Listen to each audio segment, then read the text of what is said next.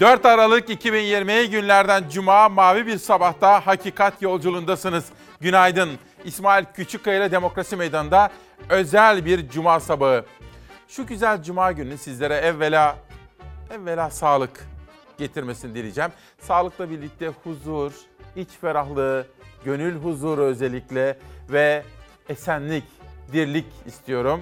Sizler için diliyorum bu güzel Cuma gününde. Günaydın Türkiye. Bugün Millet öğrensin gerçeği diyeceğiz. Demokrasi Meydanı'nın ana felsefelerinden birisi bu. Demokrasi Meydanı'nda sürpriz bir konu, sürpriz bir konuğum var. Özellikle yurt dışında yakını olanlar, gurbetçilerimizin yakınları bugün bizden hiç ayrılmasınlar. Hilal'den rica edeceğim yönetmenimden. Millet öğrensin gerçeği dediğimiz bu özel sabahta gazete okumaya hemen başlayalım. Günün gazetelerinde hürriyetle başlayacağım. Gazetenin yayın yönetmeni Ahmet Hakan, Sağlık Bakanı ile görüşmüş neden Çin aşısını seçtik diyor. Hani çok konuşuluyordu. Neden Çin aşısı seçildi? Bu soru sorulmuş ve bakın bakan nasıl yanıtlamış. Türkiye'de gelecek hafta uygulamaya başlanması planlanan Çin üretimi aşı ile ilgili her şeyi Sağlık Bakanı Koca'ya sordum diyor Ahmet Hakan. İşte merak edilen tüm soruların yanıtları. Aşıda iki yöntem var. Birincisi inaktif virüs aşıları. İkincisi mRNA yöntemiyle üretilen aşılar. İnaktif yöntemle üretilen aşılar daha güvenilirdir. Uzun vadeli sonuçlarını biliyoruz. Çin aşısı bu yöntemle üretildi. Bu nedenle daha fazla tercih edilmesi gereken aşıdır. Bir yan tesiri yoktur. Üretildiği ülkeye değil, yönteme odaklanmak lazım. Tüm aşılar DSÖ yani Dünya Sağlık Örgütü süreçlerinden geçmek zorunda. Çin aşısı da öyle. Faz 3'e en erken Çin aşısı başladı. Faz 3 açıklandıktan ve bizim incelemelerimiz sonuçlandıktan sonra kullanım izni vereceğiz. Aşı olma mecburiyeti yok. Burayı bir kere daha okuyacağım. Bir zorunluluk yok aşı konusunda. Vatandaşımızı ikna edeceğiz diyor. Zaten efendim ilerleyen dakikalarda göreceksiniz. Dünyada aşı olalım diye kampanyalar başladı. O kadar ki Amerika Birleşik Devletleri'nde eski başkanlar Bush, ne bileyim Clinton, başka pek çok eski başkan ve şöhretli insan da aşı olmanın hayat kurtaracağını belirten kampanyalara imza atmaya başladılar. Günaydın. Nasılsınız? İyi misiniz? Yeni bir gün. Haftanın bizim açımızdan en son günü. Haber yolculuğumuz koronanın Türkiye macerası, alınan tedbirler ve yaşanan görüntüler. Buyurun başlayalım.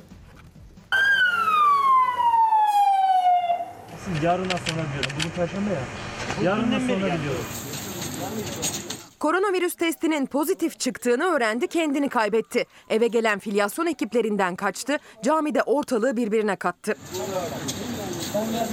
Tablodaki sayılar arttıkça korku büyüyor. 29 yaşındaki Düzceli ED de çok korktu. Akşam saatlerinde Düzce'de bir cami bahçesinde alkollü halde bulundu.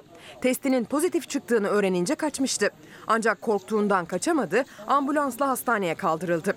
Toplumdaki korkuyu arttıransa sayılardaki artış. Son koronavirüs tablosuna göre yapılan testlerin 32.381'i pozitif çıktı. Vaka sayısı yine kendi rekorunu kırdı. Hasta sayısı 6511, ağır hasta sayısı 5611 oldu. Koronavirüs nedeniyle bir günde vefat edenlerin sayısı ise 187 olarak yansıdı tabloya. Kısıtlamaların etkisi sayılara yansımış değil. Kısıtlamalara dair denetimlerde ise tedbirleri ihlal edenler cezadan kaçamıyor. Benim hani işim olduğu için çıktım. Aciliyeti ne peki işin? Neyin aciliyeti? Yani çekmenin aciliyeti Rize'de polisin sokağa çıkma yasağı sırasında dışarıda yakaladığı genç kısıtlamadan haberim yoktu dedi. Para çekmek için dışarıda olduğunu söyleyen gence para cezası kesildi. Şimdi ceza yemesek de olmaz mı? yani bunun artık şeyi yok, yapacak bir şey yok. Vallahi. Bunun 9, 9 son Şimdi saat. ne kadar Yani fiyat? Ne bir fiyat? Onu bilmiyoruz tabii. Devletin uyguladığı kısıtlamaların yanı sıra belediyeler de aldıkları tedbir ve yaptıkları denetimlerle yayılımı engellemeye çalışıyor. Osman Gazi Belediyesi pazarcı esnafından HES kodu almadan satışa izin vermiyor. Pazardan alışveriş yapanlar sınırlı tutuluyor. Sosyal mesafenin aşılmaması için girişler zaman zaman kapatılıyor. Buca Belediyesi ise eğitimi evden devam eden çocuklar için dijital bir dershane kurdu. Proje kapsamında 5. sınıftan 12. sınıfa kadar tüm sınıflar video şeklinde yayınlanan dersleri ücretsiz izleyebiliyor. Projeden 3000'in üzerinde öğrenci faydalanıyor. Buradaki önemli olan kısım şu. Buradan derslerimi kontrol ediyorum ve pekiştirebiliyorum. Bir diğer belediyedense müjdeli haber geldi. Muhittin Böcek akşam saatlerinde taburcu edildi. 17 Ağustos'ta testinin pozitif çıktığını duyurmuştu Antalya Büyükşehir Belediye Başkanı. 21 Ağustos'ta yoğun bakım ünitesine kaldırılmıştı. Yoğun bakımda 64 gün, hastanede toplam 109 gün geçirdi Muhittin Böcek. Akşam saatlerinde yaptığı paylaşımla uzun süre sonra evinde olduğunu sosyal medyadan duyurdu. Hatay'dansa bir sağlık çalışanının daha virüs nedeniyle öldüğü haberi geldi. Kırıkhan Devlet Hastanesi'nde anestezi teknisyenliği yapan 3 çocuk babası Ümit Zan çalıştığı hastane bahçesinde son yolculuğuna uğurlandı. Ümit Zan sadece 43 yaşındaydı. Tedavisi evde başlamış ancak durumu kötüleşince hastaneye kaldırılmıştı. Kurtarılamadı. Bugün sağlık çalışanlarımız var. Hayatını kaybeden Çalarsat gazetesini onlara ayırdık. Dün 5 doktorumuz koronadan hayatını kaybetti efendim. Onlarla ilgili bugün özel çalışma hazırlık ve gazete manşetimiz olacak. Bu arada hani sizlere dün de aktarmıştım. Covid tedavisi devam eden hastalarımızı günlük arıyorum. Daha evvel geçen haftadan itibaren bahsettiğim yakınlarımız, dostlarımız, Çalarsat ailesinden hastalarımız iyiler. Dün hastaneye yatıran Nihat Özdemir Futbol Federasyon Başkanı. Dün akşam kendisiyle de konuştum. Siz Çalarsat ailesi adına kendisine de geçmiş olsun dedim. Durumu gayet iyi. Sabah da kontrol ettik. Aynı şekilde benim yakın dostlarım, kardeş kadar sevdiğim Ali Özdoğan ve Mehtap Özdoğan da korona tedavisi devam ediyor. Onların da durumları gayet iyi. Sabah 5 civarında kontrol edildi. Hüseyin Karadağ Simav'dan bir fotoğraf göndermiş ve memlekete hayırlı cumalar dileklerinde bulunurken Esma Nur Baykara ve başka pek çok izleyenimiz hobi bahçelerime dokunmayın diye manşetler atmışlar. Yurt dışında uyuyanlar, şimdi uyananlar Kemal Sönmez İsviçre'den bize yazmış. Ona da teşekkür ediyorum. Bugün yurt dışında yaşayan, özellikle Avrupa'da yaşayan gurbetçilerimiz ve onların yakınlarını çok yakından ilgilendiren bir dosya, manşet ve bir konuğum var. Tekrar ediyorum. Gurbetçilerimizle ilgili bir konuğum olacak bugün. Türkiye'de yaşayanlar da yurt dışında yaşayan gurbetçilerimizin akrabaları da dikkatle izlesin. Hürriyet ve aşı derken sözcü ve korona ve bunun yansımaları. Pandemi önlemleri ve hayat pahalılığı milleti perişan etti. Enflasyon canavarı iyice azdı. Kasım'da enflasyon %2.3 oldu. Yıllıkta ise %14.3'e yükseldi. Çarşı pazarda her şey ateş pahası, geçim zor diyor. Mehtap Özcan Ertürk sokağa çıkmış ve hayatın içinde gördüğü manzaraları hem fotoğraflaştırmışlar hem de okurlarıyla, kamuoyuyla paylaşacak gözlemler elde etmişler. Bunun da manşeti koronavirüs öldürüyor, enflasyon süründürüyor. Dün Sözcü gazetesinden okuduğum bir ihale haberi vardı. O haberle ilgili de beni aradılar. Sözcü gazetesiyle de konuşmuşlar. Söz hakkına saygı gösteriyorsunuz diyerek bir açıklama gönderdiler. Açıklamayı da Seza İnşaat AŞ Yönetim Yasemin Açık adına avukat Veysel Esen yolladı. Söz hakkına saygı gereği oradan bahsedeceğim efendim.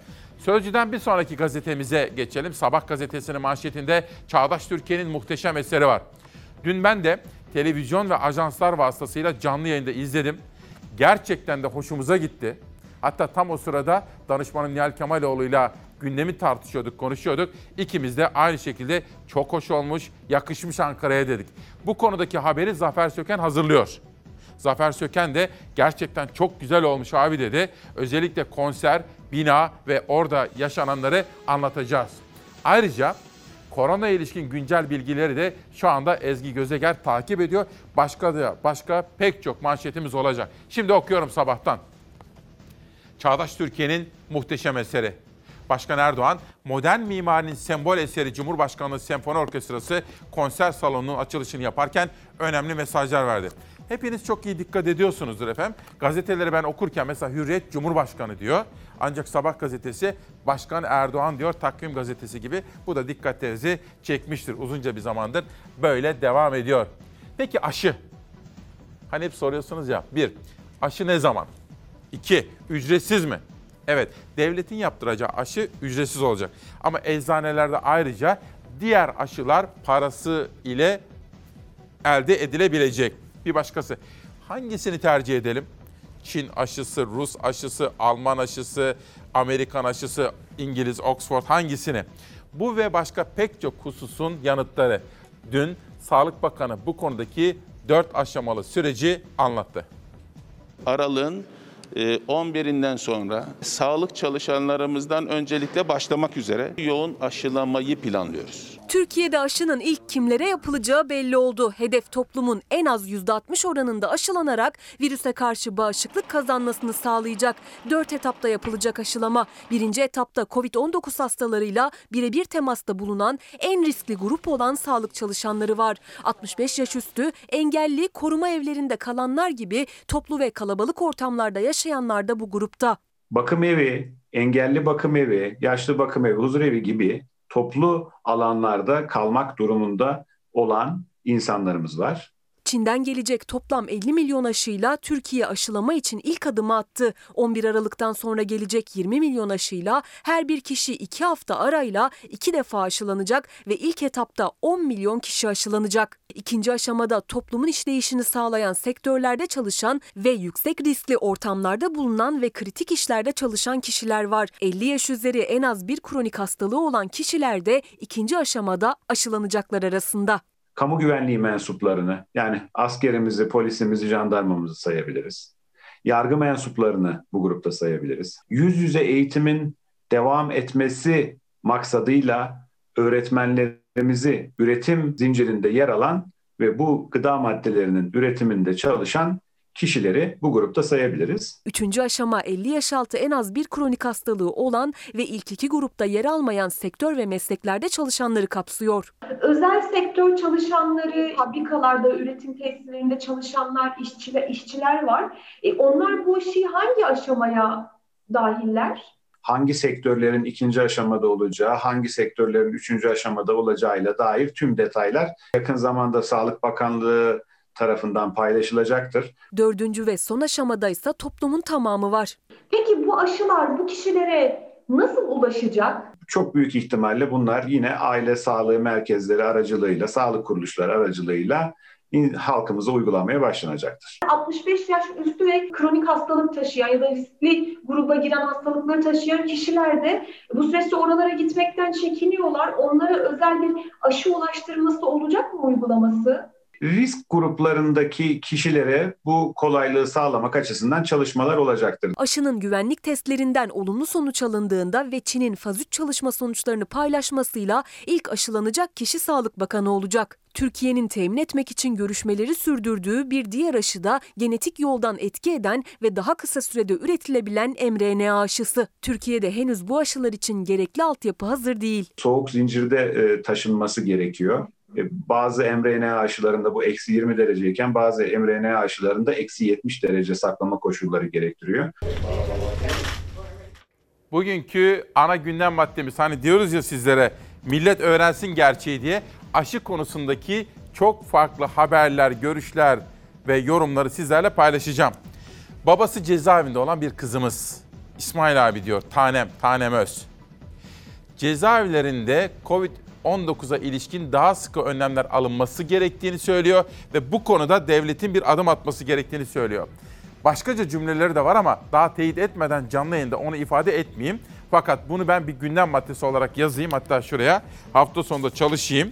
Cezaevleriyle ilgili konusu. Ben bunu Adalet Bakanlığı ile de tevkif Ceza Tevkif Genel Müdürlüğü ile de konuşayım. Önümüzdeki haftaya bu konuyu dosya olarak çalışacağım. Söz veriyorum tanem kızımıza. Sabahtan bir haber daha okumak istiyorum. Adana, Samsun ve Ordu'da %100 artış var. Patlamış buralarda Covid. Sağlık Bakanı Koca uyardı. İki haftada İzmir ve Konya'da %50 vaka artışı. Adana, Samsun ve Ordu'da %100 artış var. Sağlık personelimiz büyük bir yükün altında. Fedakarlık sınavımız devam ediyor diyor. Bütün Türkiye'de de durum bu şekilde ama özellikle bakın Adana'da, Samsun'da ve Ordu'da Covid vaka sayısı ikiye katlanmış efendim. Demek ki işi çok çok çok daha ciddiye almak durumundayız. Geçelim. Ekrem İmamoğlu. AK Parti dönemiyle ilgili yolsuzluk dosyaları var. İstanbul Büyükşehir Belediyesi Başkanı Ekrem İmamoğlu, AK Parti dönemiyle ilgili aralarında yolsuzluk ve zimmete geçirme iddialarının da bulunduğu 40 dosya üzerinde çalıştıklarını açıkladı. İmamoğlu, Halk TV'de Şirin Payza'nın sorularını yanıtladı. AK Parti dönemindeki yolsuzluk ve usulsüzlüklere dair soruya yanıt veren İBB Başkanı, teftiş kurulu yöneticilerinin çalışmalarını sürdürdüğünü belirtti. Şu anda belki 40'a yakın, belki daha fazla süreci devam eden dosyalar var diyen İmamoğlu şöyle devam etti. İhale var, geçmişte şimdiden daha pahalıya yapılmış. İş var, zimmet var, kamu zararı var. Birçok konu var. Şu an dosyaları devam ediyor. Bunlar olgunlaşacak, belli bir seviyeye gelecek, netleşeceğiz ve suç duyurusu veya dava açma gibi hususlar oluşunca bunları kamuoyu ile tek tek paylaşacağız. Eminim hepiniz izlemişsinizdir dün akşam ana haberimizde. İstanbul Belediyesi'nin önceki dönemlerdeki bir yolsuzluk iddiası, kamu zararı var mı yok mu itfaiyeden? Hani füze rampalarını uyanık birisi 1 milyon euro karşında belediyeye satmış. 18 tane kullanılamaz. Eski füze rampası şimdi itfaiye aracı var. Ana haberimizdeki o haberi hatırlayacaksınız. Eğer izlemediyseniz bir kere daha izletebilirim veya merak ediyorsanız buna da derinleşebilirim ilerleyen dakikalarda. Bana yazın lütfen. Devam edelim. Bir gün gazetesi bir beklesin. Yönetmenim Hilal'den rica edeceğim. Sizlere demiştim ki iki gün evvel hem Odalar Birliği Başkanı'yla konuştum hem de Türk İş Başkanı'yla konuştum. Ama çok fazla detaya girmemi istemediler. Sadece hassasiyet taşıdığımızı bildikleri için onlar bizi bilgilendirdiler. Fakat asgari ücret konusunda özellikle Türk İş Başkanı yapmış olduğu bazı açıklamalar var. Göstereceği hassasiyetler var. Biz de büyük bir iyi niyetle kendilerinin işçi için en iyi sonucu alacaklarını beklemek istiyoruz. İnsanları tebessüm ettirecek, bizim de evet diyeceğimiz işverenlerle hükümetin önümüze bir rakam getireceğini umut ediyoruz. Bekliyoruz. Milyonlarca asgari ücretli çalışanın hükümet ve işverenden beklentisini bu sözlerle özetledi Türk İş Başkanı Ergün Atalay. Bir nebze olsun nefes aldıracak, zorunlu harcamaları yaparken kara kara düşündürmeyecek bir asgari ücret. Asgari ücret bundan 40 sene evvel başladığı zaman başlangıcı şuydu. Bu bir başlangıç ücretiydi. Yani bu başlangıç ücretinden devlet diyor ki, yasalar diyor ki bunun altında ücret kimseye veremezsin. Ama öyle bir noktaya geldik bugün. Asgari ücret geçim ücreti oldu. Şimdi 7 milyon üzerinde insan bu ücretten geçiniyor. Türk İş 7 milyondan fazla kişinin asgari ücretle geçindiğini açıkladı. Aslında taban ücret olan asgari ücretin nasıl geçim ücreti haline geldiğini de. Şimdi 7 milyon üzerinde insan bu ücretten geçiniyor. 2021 yılı asgari ücretinin belirleneceği görüşmelerde işçi ve işveren sendikaları hükümet temsilcileriyle müzakere edecek. O toplantılar öncesi konuşan Türk İş Genel Başkanı Ergün Atalay işveren sendikalarına ve hükümete sitem etti. Bu sene ilk kez toplantılara katılmamayı düşündük dedi. Nedenini açıklarken de sitemini dile getirdi. Zaman zaman da düşünüyoruz. İşte bu sene arkadaşlarla yönetimle oturduk konuştuk. Dedik ya biz buraya katılıyoruz. Yani biz buraya katılmasak mı? İlk defa bu aklımıza geldi. İşte işverenle hükümeti beraber olduğu zaman asgari ücreti istediği gibi çıkartıyorlar. Maalesef 40 senede 4 kere masadan anlaşarak kalkmışık. Onun dışında 36 kere anlaşmadan masadan kalkmışık. Türk İş görüşmeler öncesi bir rakam açıklamadı asgari ücret için. Ancak Başkan Atalay kafamızda bir rakam var dedi. O rakamın altını kabul etmeyiz diye konuştu. Kafamızdan geçen rakam var mı? Tabii ki var. İşte bu rakamı getirirlerse masada bunlarla beraber hareket ederiz. Bugün başlayacak görüşmelerde Türk İş'i temsilen asgari ücretle çalışan bir engelli de masada olacak. Engelli çalışan 2324 lirayla nasıl geçinemediğini işverene ve hükümete anlatacak. Engelli bir kızımız, Türk İş üyesi, Adalet Bakanlığı çalışan Özgül yardımcı kardeşimiz var, kızımız var. Asgari ücretle nasıl geçinemediğini bir engellinin ne sıkıntılar yaşadığını işverenlere, hükümete bu toplantılar dolayısıyla bu kızımız anlatacak, yaşadığını anlatacak. Türk İş Başkanı'nın bize yaptığı açıklamaları da dikkatle takip ediyoruz. Milyonlarca asgari ücretli için önemli açıklamalar ve o sözlerin yerine getirmesini iyi niyetli bir şekilde bekliyoruz. Bir başka kampanya var. Hani hobi bahçelerime dokunmayın kampanyasının dışında Hacer Demir, Ayşe Hanım, Ferda Hanım çalışan anneleri de düşünün. Kreş ve anaokulları kapatılmasın diye bir kampanya yürütüyorlar. Biraz evvel başka hastalarımızdan bahsetmiştim durumları iyi diye. Muhittin Aslantürk kardeşim de aslında bayağıdır tedavisi devam ediyor. Fakat dün tomografisini çektirdi. Ciğerlerine pıhtı atmış. Çünkü o kan sulandırıcı konusunda bazı zorluklar yaşıyoruz demişti. Onu ilk gündeme getirdiğinde Sağlık Bakanlığı da devreye girmişti ama galiba sorun tam olarak çözülmemiş. Yani kan sulandırıcı konusunda eczanelerde büyük sıkıntılar yaşanmaktaymış. Efendim onu da sizlere aktarmış olalım. Bir gün gazetesi yangın artık evin içinde. Rekor kıran enflasyon aylık 2.30, yıllık %14.3 arttı. İktidar suni tartışmalarla gündemi saptırmaya çalışsa da acı gerçekler gizlenemiyor. Çarşı pazardaki yangın TÜİK'e rağmen enflasyon rakamlarına da yansıdı. Hilal'den rica edeceğim bir uluslararası ajanslara bir bakalım, yabancı gazetelere. Hep sizlere söylüyorum ya efendim. Dün Armağan Çağlayan'la bir röportaj yaptık. Yakında YouTube kanalında yayınlanacak. O da sordu. Dedim ki tarafsızlık şu Armağan Bey. Bir muhalif gazeteyi okumak, iktidarı destekleyen bir gazeteyi de okumak, bir gazeteci ve vatandaş olarak kendi görüşümü de yansıtmak, halkın görüşünü de yansıtmak, bütün bunları yapboz tahtasını tamamlarcasına, bir puzzle'ı tamamlarcasına izleyiciye, halkımıza anlatmak ama en son hakkı ve kararı vatandaşa bırakmak. Çünkü benim dediğim boş, iktidarın, muhalefetin dediği de boş. Asıl ne? Hepsini parça parça yaşayan sizin sokakta, çarşıda, pazarda veya buzdolabını açtığınız zaman veya çoluğunuzla çocuğunuzla konuştuğunuzda onun ihtiyacını karşılayıp karşılayamadığını anladığınız zaman esas orada düğüm kopuyor efendim. Bunu söylemeye çalışıyorum. The Guardian gazetesi bizde olduğu gibi dünyada da aşı ve aşılama en önemli gündem maddesi oldu. Sağlık çalışanlarının öncelik taşıdığını belirtiyordu İngiltere. Ancak zaman zaman bu konularda tartışmalar da arttı. Şimdi yeni bir takım öncelikler listesi oluşturmaya başlamışlar. Özellikle huzur evlerinde çalışanlar, huzur evleri sakinleri ve onlara bakanlar veya oradaki hemşireler başta olmak üzere işte yalnızca İngiltere'de, Türkiye'de değil dünyanın her tarafında aşılama konusu gündem oldu. Amerika'da eski başkanlar, NBA oyuncuları, çok güven duyulan gazeteciler de dahil olmak üzere büyük kampanyalar başlıyor. Kampanyanın sloganı şu. Aşı hayat kurtarır. Türk bilim insanlarının geliştirdiği aşı batıda tescillenen ilk Covid-19 aşısı oldu. İngiltere'den onay alan on binlerce doz aşı Belçika'dan tırlarla yola çıktı. Amerika Birleşik Devletleri'nde eski başkanlar aşı kampanyası için gönüllü oldu.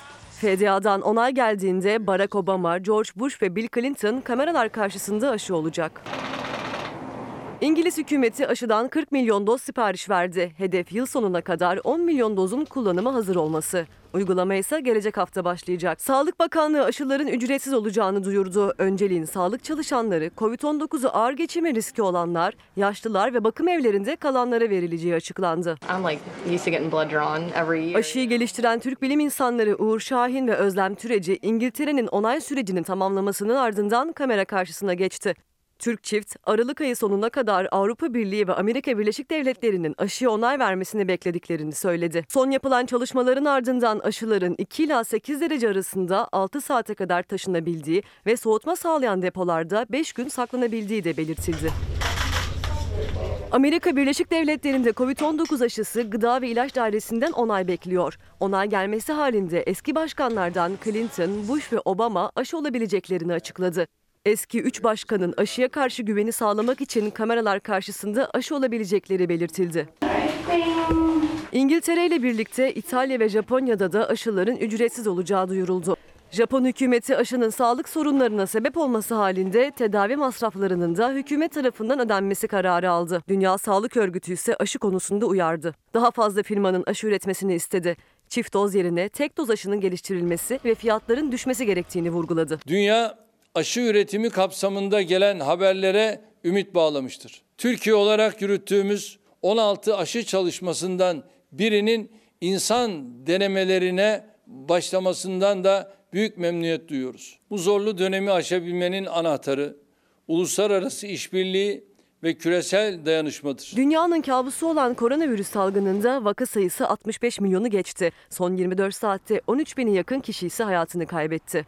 En fazla ölüm haberi dakikada ortalama 2 kişinin öldüğü Amerika Birleşik Devletleri'nden geldi. 2918 kişinin Covid-19 nedeniyle hayatını kaybettiği açıklandı. Türkiye'nin Avrupa Birliği üyeliğine karşı çıkışlarıyla bilinen Fransa'nın eski Cumhurbaşkanı da Covid-19'a yenik düştü. 1974 ve 81 yılları arasında Cumhurbaşkanı olan Valéry Giscard 94 yaşında koronavirüs tedavisi gördüğü hastanede hayatını kaybetti. Bu konuda Beyza Gözeyik dünyadaki gelişmeleri de takip ediyor. Başkaca haberlerimiz var efendim. Osman diyor ki Habertürk'ü de cezalandırdılar. Bak sizden sonra Halk TV'den, Tele1'den sonra. Her kanal ayrıdır ama şunu söylemeliyim. Üzüldüm.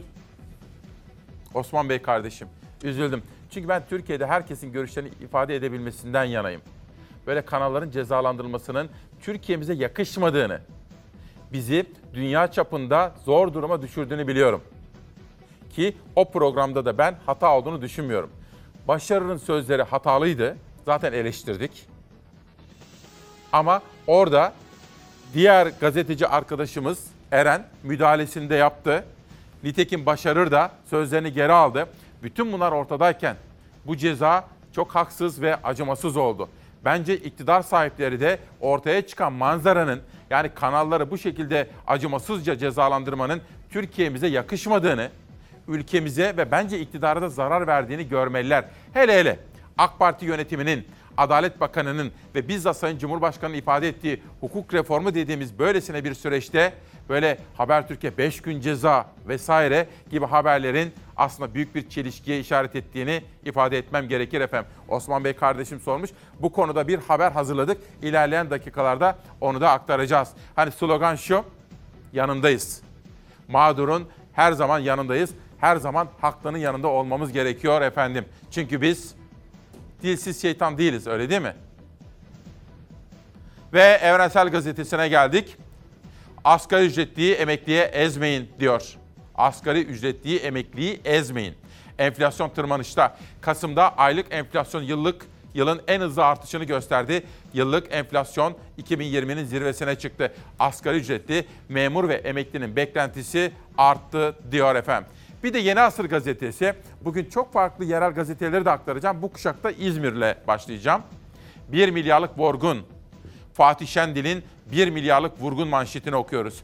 İzmir'de çağrı merkezleri kurarak zengin Alman vatandaşlarını dolandıran çetenin 32 üyesi yakalandı. Çetenin yaklaşık 1 milyar lirayı bulan vurgun parasıyla aldığı Çeşme'deki 3 otel, 87 ev ve iş yeri, 41 otomobil, 5 kilo altın ve 25 saate el konuldu diyor. Yönetmenimden rica edeceğim. Şöyle bir dışarıya bir bakalım.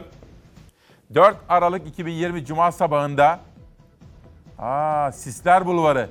Şairin dediği gibi Sisler Bulvarı'na dönmüş dışarısı bakın. Burası Zeytinburnu Türkiye'm. Aa, sahilde koşanlar da var, yürüyenler, özgürce uçuşan kuşlar, ileride dalgalanan şanlı bayrağımız. Ve işte burası Zeytinburnu. Günaydın Türkiye'm. İsmail Küçükkaya ile mavi bir sabahtasınız. Hava durumu. Marmara'da soğuyan hava yerini ılık bir havaya bırakıyor, sıcaklıklar artıyor bugün. Yurdun doğusundaysa donduran soğukların etkisi sürüyor. Tunceli'de iki gün önce yağan kardan kapanan yollarda kar küreme çalışmaları devam ediyor. Kapanan 56 köy yolundan 41'i ulaşıma açıldı. Hakkari'de ise yüksekler geçtiğimiz haftalarda karla kaplanmıştı. Merkezlerde ise yağan kar yerde kalmadı. Yağışsız geçen bu günlerde ise kardan çok buz var. Yüksekova buz tuttu. Bugün ve hafta sonu yurt genelinde yağış yok denecek kadar az. Bugün yalnızca Ege ve Batı Akdeniz'de hava kapalı. Güney Ege kıyılarıyla Antalya'nın kıyı hattında yağış görülebilir. İç kesimler bugün yine sabah saatlerinde sisli olacaktır. Gökyüzü haritası tüm yurtta güneş gösterse de aldanmamak gerek. Özellikle gece gündüz sıcaklık farkları çok yüksek. Sıcaklıklarda bugün sadece Marmara bölgesinde artış bekleniyor. Cumartesi günü gökyüzünün durumunda önemli bir değişiklik yok. Yağış ihtimali yine yurdun en güneybatı kesimlerinde. Sis ve buzlanma ihtimali hafta sonu boyunca tüm yurtta sürecek. Pazar günü Doğu Karadeniz'de yağış ihtimali var. Gün içinde yurdun en batısı bulutlanmaya başlayacak. Pazartesi bulutların ardından Ege ve Marmara bölgelerinde yağış bekleniyor. Dün sizlere bir sürpriz yapmıştık ya Murat Karahan'ın hani Limak Filarmonu ile seslendirdi. Senede bir gün diyordu ya. Sonra bir baktım mesaj gelmiş Murat'tan. Abi o kadar iyi geldi ki sürpriz oldu diyor. E sürpriz olsun istedim dedim. Ama biliyor musun koronadan evde yatarken sürpriz oldu diyor. Geçmişler olsun diyorum efendim. Bütün Çalar ailesinin halen tedavisi devam eden hastalarına geçmişler olsun diyorum. Geçecek gidecek diyorum. Ve millet öğrensin gerçeği sırada Çalar gazetesi var. Bugün gazeteyi yapma fikri danışmanıma ait Nihal Kemaloğlu'nun. O dedi ki sağlık çalışanları bir bir koronadan ölüyorlar. Hemen Zeray'la editörümle konuştuk. Zeray dedi ki ben dedi güzel önemli bir gazete yapacağım. Bugün bu konuda çok farklı haberlerim olacak.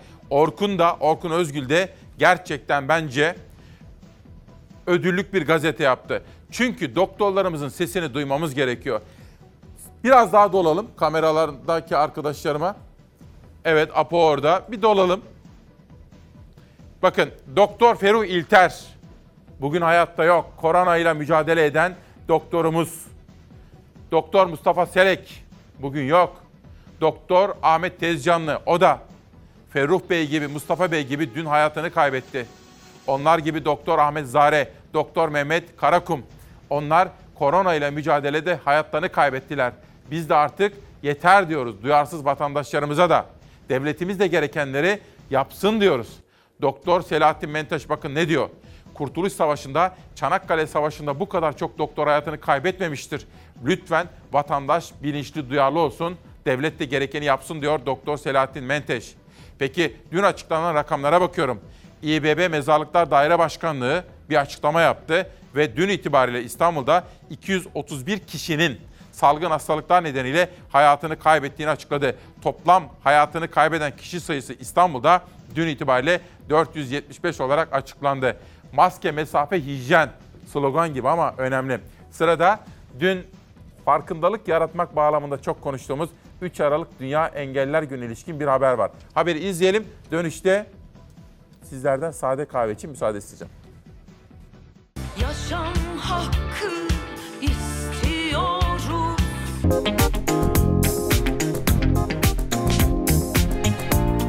Bu kez yanımda ol, benimle ol dediler. 3 Aralık Dünya Engelliler Günü için farkındalık çalışmasını hayata geçirdiler. Geçtiğimiz yıl Another Brick in the Wall'un Türkçe versiyonu yaşam hakkı ile büyük farkındalık yaratan İZEV, bu sefer 80'lerin ünlü grubu Bee Gees'in Stayin' Alive şarkısıyla çalışmalarına devam ediyor. Müzik yolculukları içerisinde önlerine çok fazla engel çıktı ama vazgeçmediler, inandılar ve sonunda kitlelere ulaşan mesajlar ürettiler şarkılarıyla. İstanbul Zihinsel Engelliler için Eğitim ve Dayanışma Vakfı İZEV bundan 2 yıl önce Pink Floyd'un kurucusu Roger Waters'ın desteğiyle Another Brick in the Wall şarkısıyla farkındalık yarattı. Yıkılmak zorunda olan zihindeki duvar dediler. Bu kez efsanevi grup Bee Gees'ten geldi destek.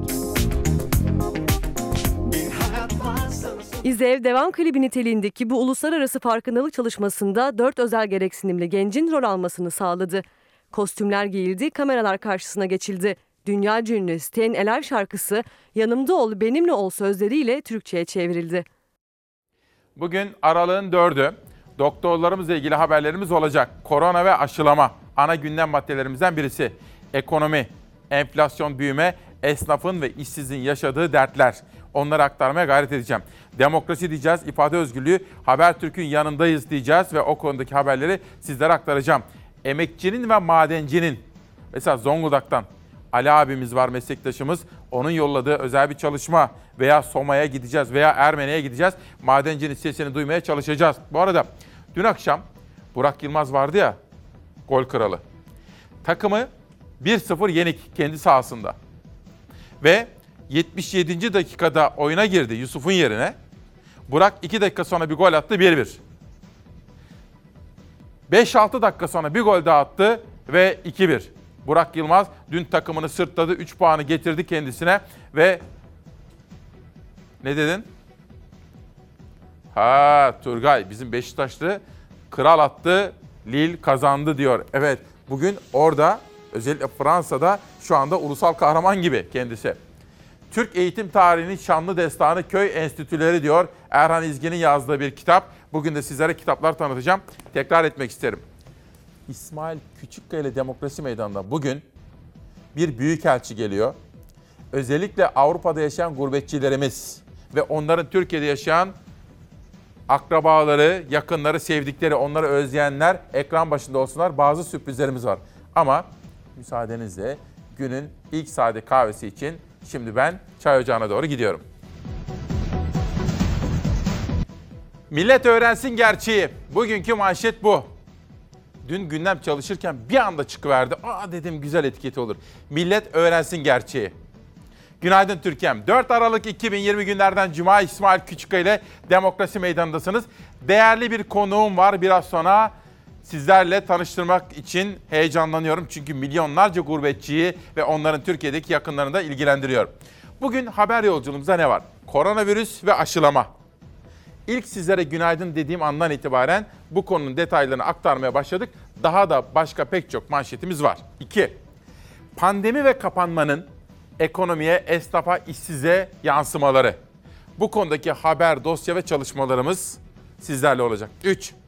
Bugün Çalar Saat'te kaybettiğimiz, korona ile mücadele ederken yitirdiğimiz doktorlarımız var. O konuya da devam edeceğim. 4. Hayatın içinden sürprizler, haberler var. Tanıtmak istediğim kitaplar da var. 5. Dün bir kampanya vardı. Sonunda bana da ulaştılar. Bilkent Üniversitesi öğrencileri sınav sistemi ve takvimi ile ilgili üniversite yönetimine çağrıda bulunuyorlar. Bize, bizim emeklerimize kıymayın, heba etmeyin diyorlar. Onun ne demek olduğunu anlatacağım. Bir de Profesör Levent Eraslan hocamdan çocuklara bir uyarı var. Hatta onu hemen yeri gelmişken söyleyeyim efendim. Bakın. Öğrenciler, öğretmenler, veliler şu mesaja lütfen dikkat edin. Abi bir duyuru yapar mısın? Herkes seni izliyor, etkili olur. Öğrencilerimize diye, diyelim ki uzaktan eğitim. Link ve şifrenizi hiç kimseye vermeyin. Link ve şifrenizi kimseyle paylaşmayın. Kötü niyetli kişiler dersleri sabote ediyor ve başka pek çok risk söz konusu. Bugün hem Bilkent'ten hem de genel itibariyle öğrencilerimizden aktarmak istediğim manşette var. Şimdi Hilal'den rica edeceğim gazeteler gelsin.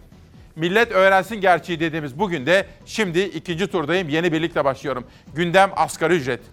İşçi konfederasyonları asgari ücret için hükümet ve işverenle bugün masaya oturuyor. Uzmanlara göre Türkiye'de genel maaşa dönüşen asgari ücrete yapılacak zam pandemi nedeniyle artık daha da önemli. Türk İş Başkanı'nın dün yaptığı açıklamaları ilk kuşağımızda haber olarak sizlere aktarmıştım. Bir soru. Enflasyon, işsizlik, hayat pahalılığı. Bu konularda neler yaşıyor, neler hissediyorsunuz? Durum ne sizin? Mutfak kötü. Mutfak kaynamıyor. Boş yani. Kasım ayında beklenenin de üstünde geldi enflasyon ama ekonomistlerin de tüketicinin de görüşü ortak. Açıklananın çok daha fazla üstünde. TÜİK'e göre Kasım ayı enflasyonu %2,3, yıllık enflasyonsa %14.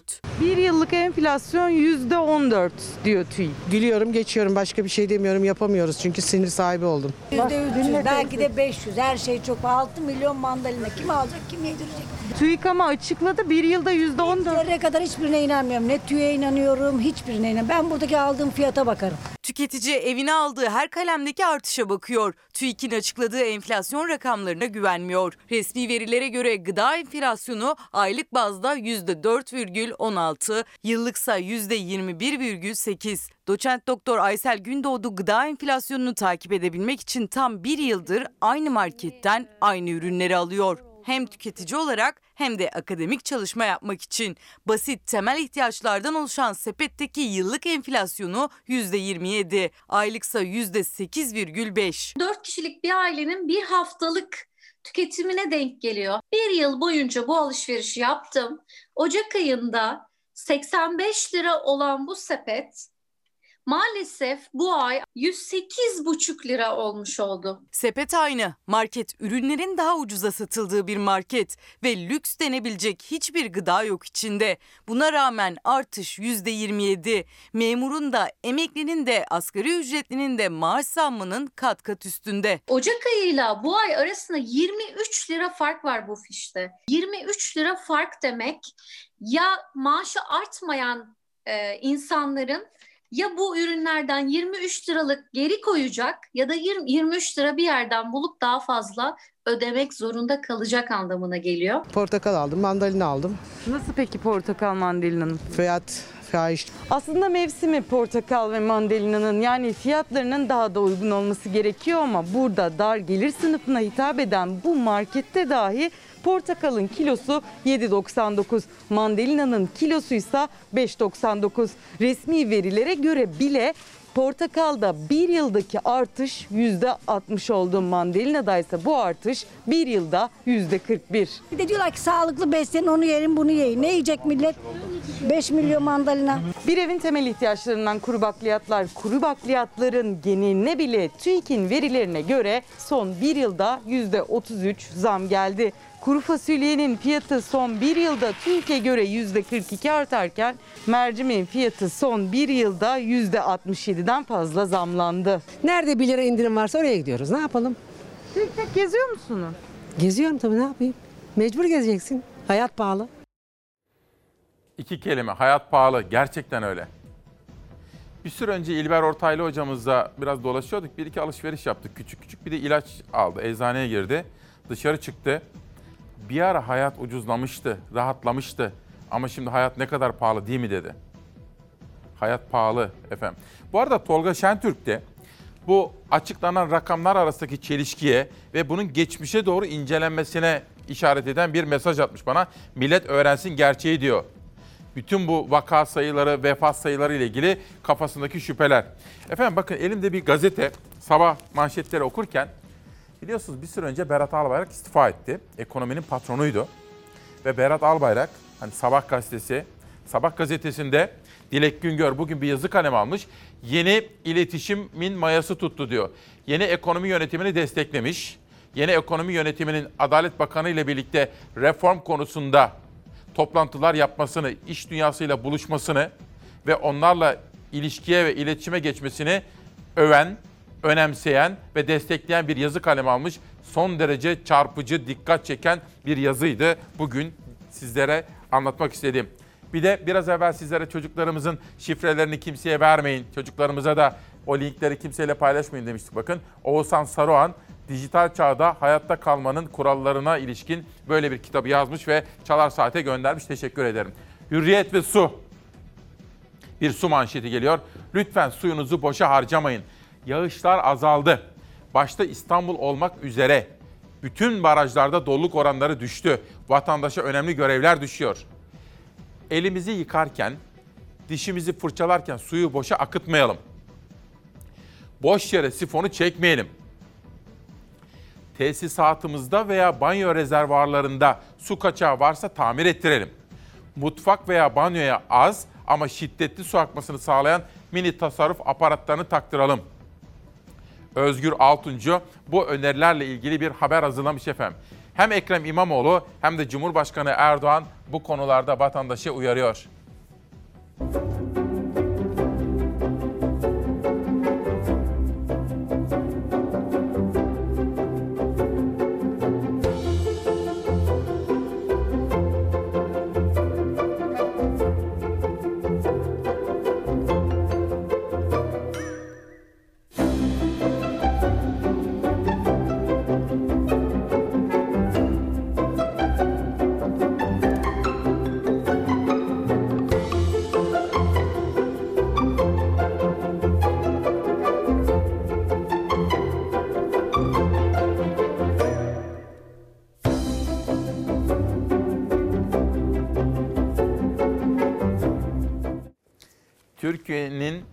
bütün bölgelerinde, barajlarımızda çok ciddi alarm var efendim.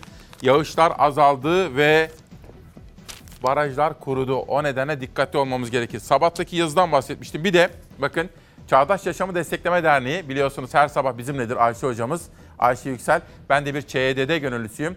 İzmir'i, İzmir'in yaralarını, depremde yaşananları unutmadık.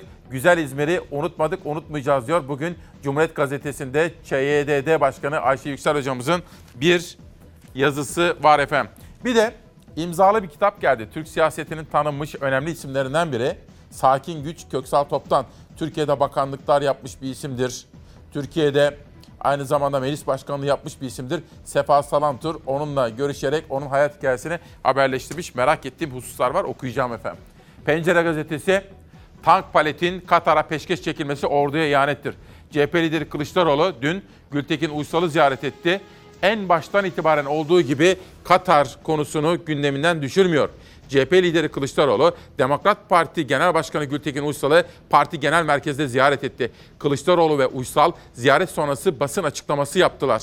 Kılıçdaroğlu, tank palet fabrikasının Katar ordusuna peşkeş çekilmesi Türkiye Cumhuriyeti Devleti ve ordusuna ihanettir dedi.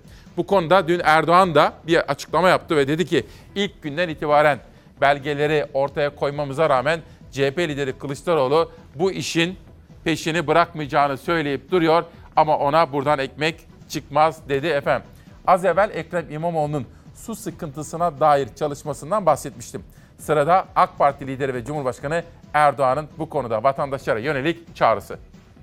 Bu yıl yağışların neredeyse yarı yarıya azalmış olması sebebiyle karşı karşıya bulunduğumuz kuraklık tehlikesine dikkat çekmek istiyorum. Son 18 yılda inşa edip hizmete açtığımız 585 baraj sayesinde şu ana kadar kuraklığın etkilerinin günlük hayata yansımasının önüne geçtik. Yağışların mevsim normallerine dönmesi halinde yine bir sıkıntı inşallah yaşamayacağız. Ancak her ihtimale karşı milletimizden su kullanımında tasarrufa önem vermelerini istiyorum. Şimdi İzel diyor ki abi çatlatıyorsun adamı diyor. Niye diye yazdım. Diyor ki konuğun kim çok merak ediyorum diyor. Onun arkadaşları da varmış yurt dışında aileleri yaşayan. Herkes birbirine bunu soruyormuş. Efendim Almanya'nın Ankara Büyükelçisi yeni geldi ve Cumhurbaşkanlığından da akreditasyonu aldı. İlk defa ben sizlerle tanıştıracağım. Çünkü gelecek yıl Türkiye'den Almanya'ya giden işçilerimizle ilgili yıl dönümü. 60 yıl olmuş. Ve önümüzdeki hafta Avrupa Birliği'nde bir zirve var. O zirveden Türkiye'ye bir yaptırım mı gelecek? Ben de Almanya'nın Ankara Büyükelçisini davet ettim demokrasi meydanına. O da kabul etti sağ olsun. 9.20 civarında tam sizlerle kendisini buluşturacağım. Sormak istediğim sorular var. Ne olacak diyeceğim bu Almanya ile Türkiye ilişkileri. Bizim gemimizi bastılar Doğu Akdeniz'de. Soracağım kendisine Sayın Büyükelçi'ye. Bir de sürpriz. Sayın Büyükelçinin bir hobisini öğrendim. Onu da soracağım kendisine. Cumhuriyet. Temaslı skandalı. Sefa Uyar'ın manşeti. SGK'da personele emin olmadıkça arkadaşlarınızı bildirmeyin talimatı. Büro İş Genel Başkanı Alay Hamza Çebi, SGK'da salgın nedeniyle temaslı çalışanların bildirilmesi yönünde genelge yayımlandığını ancak amirlerin buna uymadığını söyledi. Hamza Çebi, personele çok emin olmadıkça çalışanların temaslı olarak bildirilmemesi talimatını verdiği belirtildi. Personel sayısının azlığı nedeniyle dönüşümlü çalışmaya geçilmediğini dile getiren Hamza Çebi, bakanlık iş istiyor. İdareci de personele baskı yapıyor. Birbirinizi fazla bildirip de gitmeyin gibi telkinler var. Çalışanlar zaten tedirgin. Bir kişi 4-5 kişilik iş yapıyor dedi efendim. Dün yayından sonra bir telefon aldım. Daha doğrusu bir mail aldım. Sonra maile baktım telefon numarası var. Aradım uzun uzun konuştum. Siz dedi izliyoruz sizi dedi sağ olun. Söz hakkına saygı, açıklama hakkına saygı gösterirsiniz. Evet. Bir haber okudunuz dün dedi. Evet bu nasıl hesap? Bakın bu haber dünkü.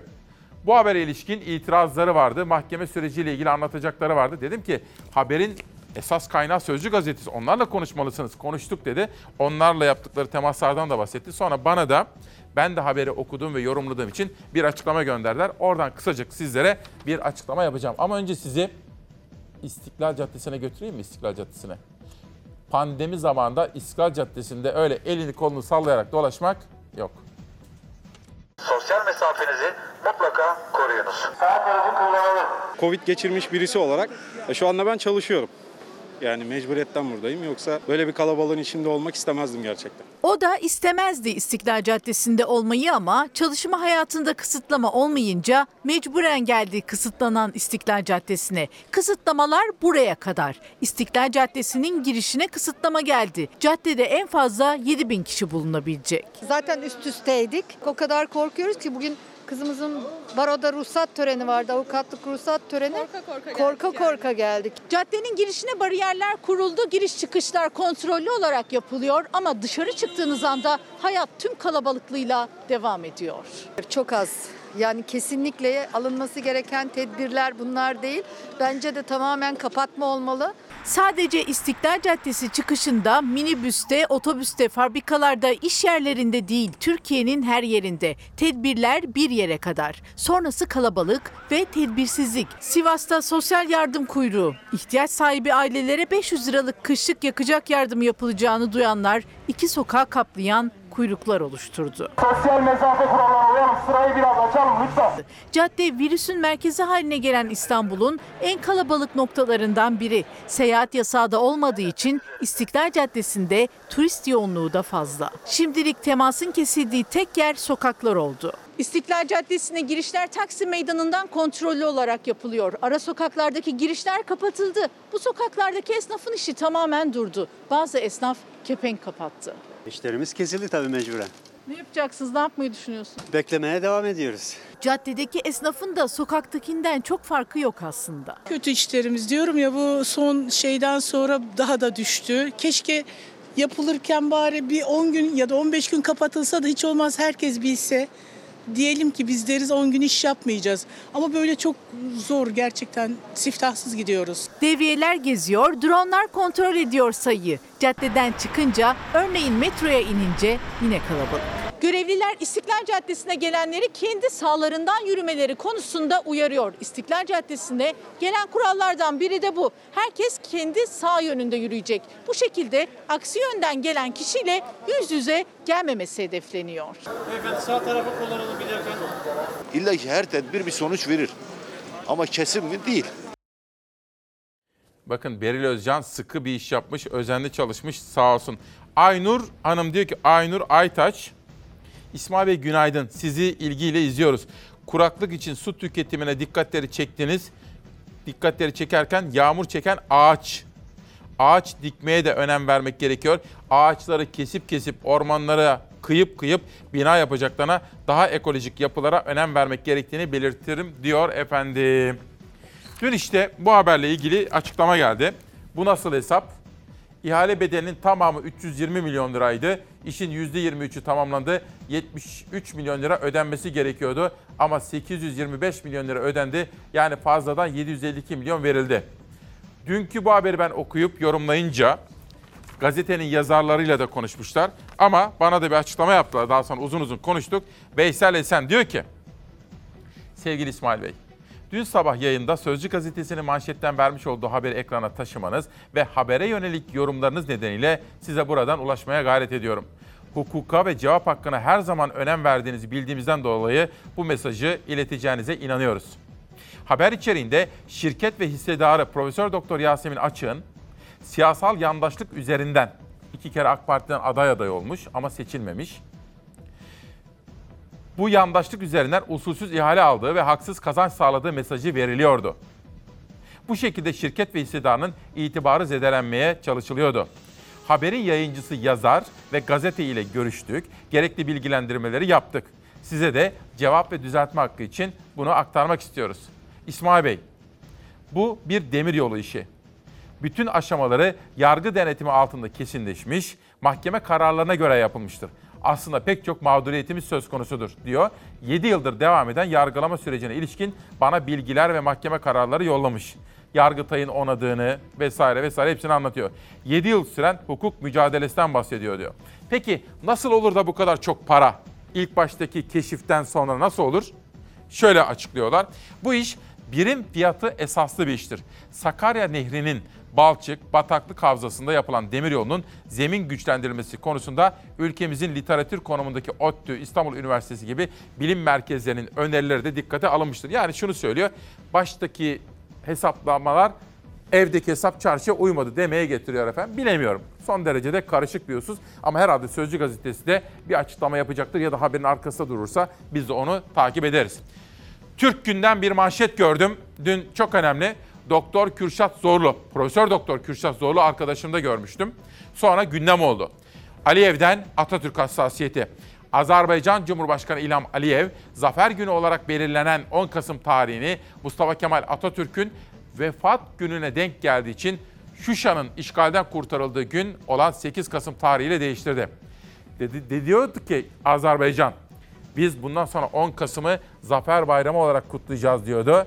Fakat bu açıklamayı yaptılar. Fakat 10 Kasım'ın bizler için ulusal bir yas günü olduğunu, Büyük önderimiz Mustafa Kemal Atatürk'ün matemini tutarken onu anmaya çalıştığımızı öğrenince, hatırlayınca o günü değiştirdiler.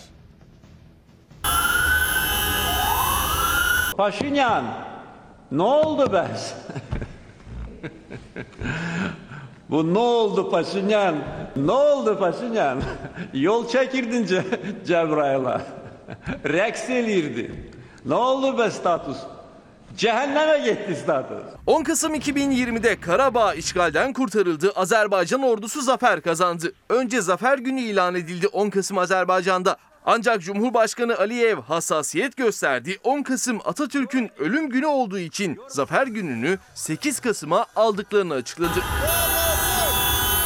Karabağ özgürlüğüne kavuşturmak için Azerbaycan ordusu Ermenistan güçlerine karşı harekete geçti. Haftalar süren operasyonla Ermenistan ordusunu bozguna uğrattı. Demiştim ki kovacağız. İti kovan kimi kovacağız ve kovmuşuz. İti kovan kimi kovmuşuz. 10 Kasım günü Ermenistan yenilgiyi resmen kabul etti. Dağlık Karabağ'da savaşa son veren anlaşma imzalandı. Zaferle birlikte Azerbaycan halkı sokaklara döküldü, kutlamalar yaptı. 10 Kasım günü Zafer Günü ilan edildi. Dünse Azerbaycan Cumhurbaşkanı İlham Aliyev önemli bir hassasiyet gösterdi. Atatürk'ün öldüğü gün olan 10 Kasım'da kutlama yapılmasının hoş olmayacağına karar verdi. Zafer Günü'nün tarihini 8 Kasım olarak değiştirdiklerini açıkladı.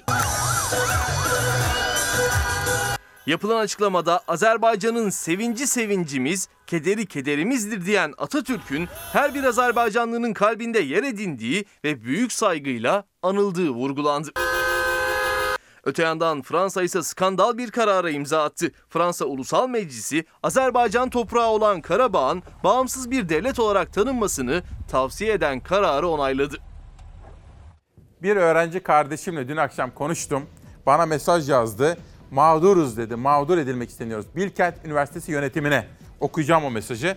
Ama önce Aliyev'e teşekkür ediyorum hassasiyeti için ve bütün Azerbaycan'da kardeşlerimize selam söylüyorum. Mavisel Yener Atatürk'le birlikte düşünelim isimli kitabıyla bu sabah Çalar Saat'te kendilerine teşekkür ediyorum. Bakın kendinizi Bilkent Üniversitesi'nde okuyan bir öğrenci yerine koyun olur mu şimdi? Ya da kızınız, oğlunuz orada okuyor. İsmail abi günaydın. Bilkentler olarak yardımınıza ihtiyacımız var. 3 Aralık'ta okuldan bize bir e-posta yollandı, mektup yollandı elektronik. 29 Aralık ve 10 Ocak tarihlerinde yüz yüze yapılması gereken finallerimiz ilkbahar dönemi içinde ve belirli olmayan bir tarihe ertelendi. Belki de üniversitemiz güz yarı yılı bittikten aylar sonra bizleri o dönemin finallerine girmek durumunda bırakacak. Bununla birlikte bir yandan da ilkbahar dönemi derslerinin sınavlarını ve sorumluluklarını da yerine getirmeye gayret edeceğiz. Bu haksızlıktır. Birkaç ay içinde 10-12 dersten geçmemiz bekleniyor. Bu zorla öğrencileri başarısız hale getirecek bir karardır. Üniversite yönetiminin bu konuya dikkat çekmesini ve bizlerin mağduriyetini şimdiden önlemesini istiyoruz diyor Bilkentli adı bende olan kardeşim. Yerel gazetelere bakıyorum. Efendim bugün Madenciler Günü. Zonguldak'tan, Soma'dan, Ermenek'ten gelen haberler. Zonguldak'tan meslek büyüğümüz Ali abimizden gelen özel bir çalışma var. Onları sizlere anlatacağım. Mersin İmece, yer altında güneşi hayal edenlerin günü bugün diyor. Ve bu da işte madencimizin alın teriyle çalışanın öyküsü. Elazığ'a geçelim Akdeniz'den. Şehrimizin amiral gemisinin başhekimi hala yok. Songül Dursun'un manşeti. Pandemiden kırıldığımız dönemlerde önce İl Sağlık Müdürlüğümüz, şimdi ise şehir hastanemiz başsız kaldı. İki aydan beri bir başhekimin görevlendirilmemiş olması kabullenilebilir bir durum değildir diyor Elazığ gazetesi. Antalya'dayım Gazi Paşa'ya geçiyorum. Platformdan ilanlı tepki. Gazi Paşa hepimizin platformu üyeleri Selinus sahilinde yapılacak otel projesine verdiği ilanla tepki gösterdi. Platform sözcüsü Şahin, çıkar gruplarına, yağmacılara ve tüm kıyılarımızda süren yanlış planlamalara karşı direneceğiz dedi. Yerel gazetelere devam edeceğim lakin her sabah olduğu gibi bir çiftçi haberi. Çiftçinin hacizle sınavı. Hayvanları satmaya kalksam rehin. Şimdi saman alacağım. 10 günlük saman yoktu. 10 gün sonra ben bunları satamam ki saman alırım. O zaman bunlar ölecek. 12 bin lira borç zamanla 72 bin oldu. Zaten parası olsa inekleri için saman alacaktı. Borcunu ödeyebilmek için hayvanlarını satmayı düşünürken kapıya icra memurları dayandı. Karslı çiftçinin 15 ineğine birden haciz konuldu. Yemim olsa şu şekil olur mu şu hayvan? Ha bir deri bir kemik kalmış. Zor, zor zoruna. Her taraftan Destek her şeye destek değiller. Ga- Galibana yok. Amasya'nın Kızılca köyünde traktörleri haciz edilen çiftçilerden sonra bir haciz haberi de Kars'tan geldi. Büyük Pirveli köyünde yaşayan Yılmaz Öztürk, Tarım ve Kredi Kooperatifine olan 12 bin lira borcunu ödeyemedi. Borç yüksek faiz nedeniyle 72 bin liraya yükseldi. Mecliste kabul edilen yapılandırma belki imdadına yetişebilirdi ama çiftçiler dahil edilmedi o yasaya. Şuna bir 800 lira verdiler. Müşteri getirdim.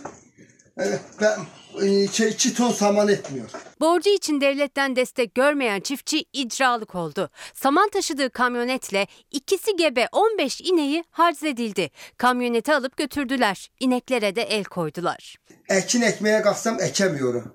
E, Gürbenin tonu e, 2 milyar, e, 2000'in üzerinde.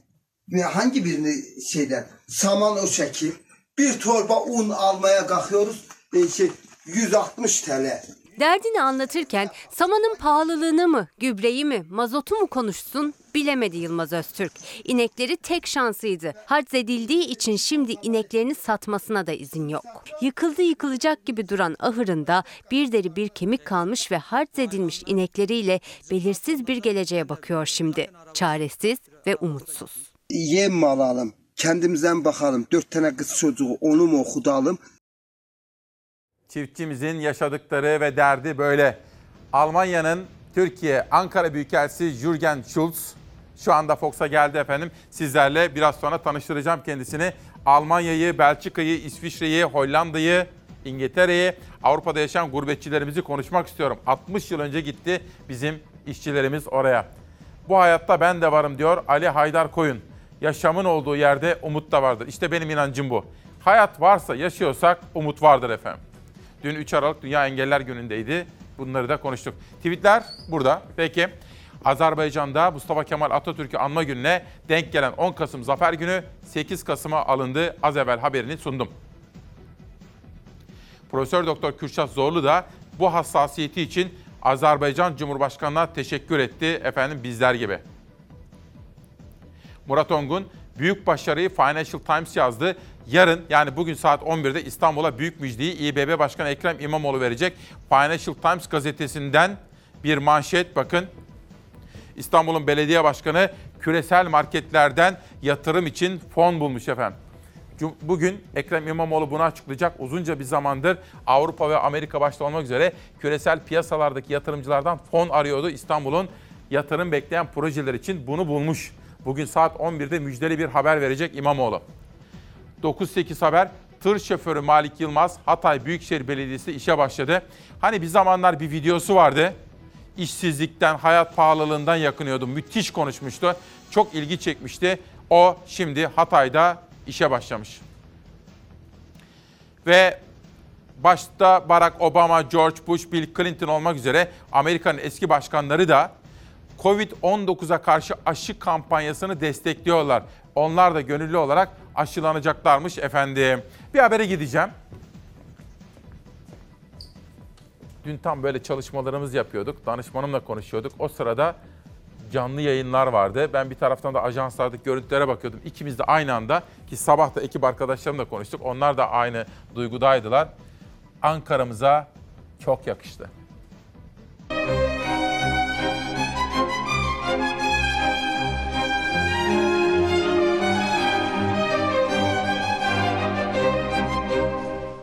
Dünyaca ünlü sesler ve besteciler bir araya geldi. Başkent için çeyrek asırlık bir bekleyiş sona erdi. Cumhurbaşkanlığı Senfoni Orkestrası binası açılışını gerçekleştirdi.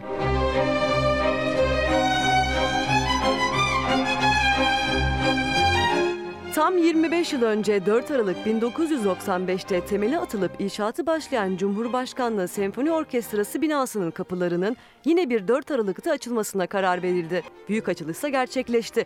Cumhurbaşkanı Erdoğan ve Kültür ve Turizm Bakanı Mehmet Nuri Ersoy'un katıldığı açılışta enstrümanlardan çıkan büyülü notalar güçlü seslerle birleşti. Dinleyenleri mest etti.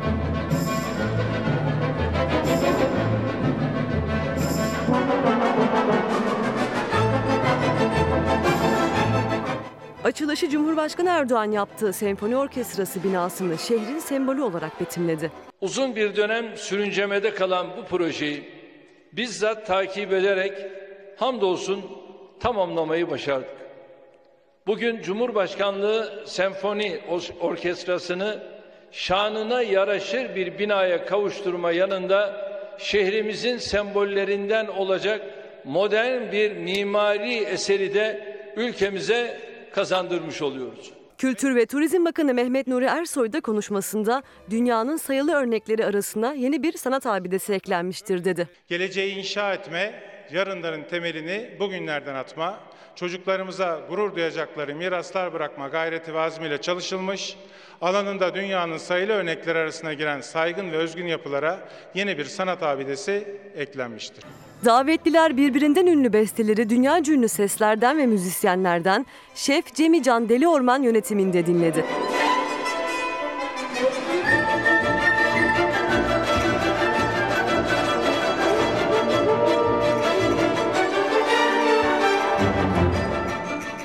...2023 koltuk kapasiteli yeni Cumhurbaşkanlığı Senfoni Orkestrası salonunda pandemi dolayısıyla sadece 300 kişiye konser verilecek. Bu özel binada Cumhurbaşkanlığı Senfoni Orkestrası'nı dinlemenin bedeli ise 50, 70 ve 100 lira arasında değişen fiyatlarla olacak. Öğrenciler içinse fiyat 25 lira.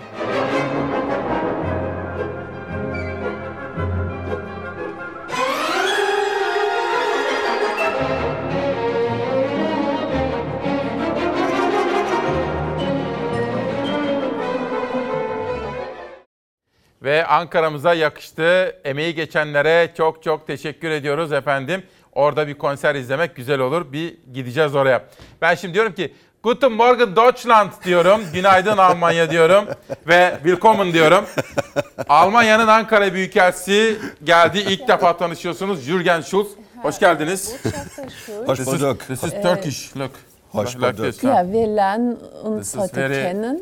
Important for us. Thank you and very much. traditional. Nasılsınız? Wie geht es Ihnen? İyiyim. Teşekkür ederim. Siz nasılsınız? Sağ olun. Hoş geldiniz. Tebrik Herzlich ediyoruz. willkommen. Wir beglückwünschen Sie Vielen Dank. zu Ihrer neuen Aufgabe. Vielen Dank. Maalesef e, teşekkür Türkçe ediyorum. e, bilmiyorum henüz. Siz Almanca konuşun. Çevirmenimiz var. Sprechen Sie äh, Deutsch? Wir haben ja eine Dolmetscherin. Korona.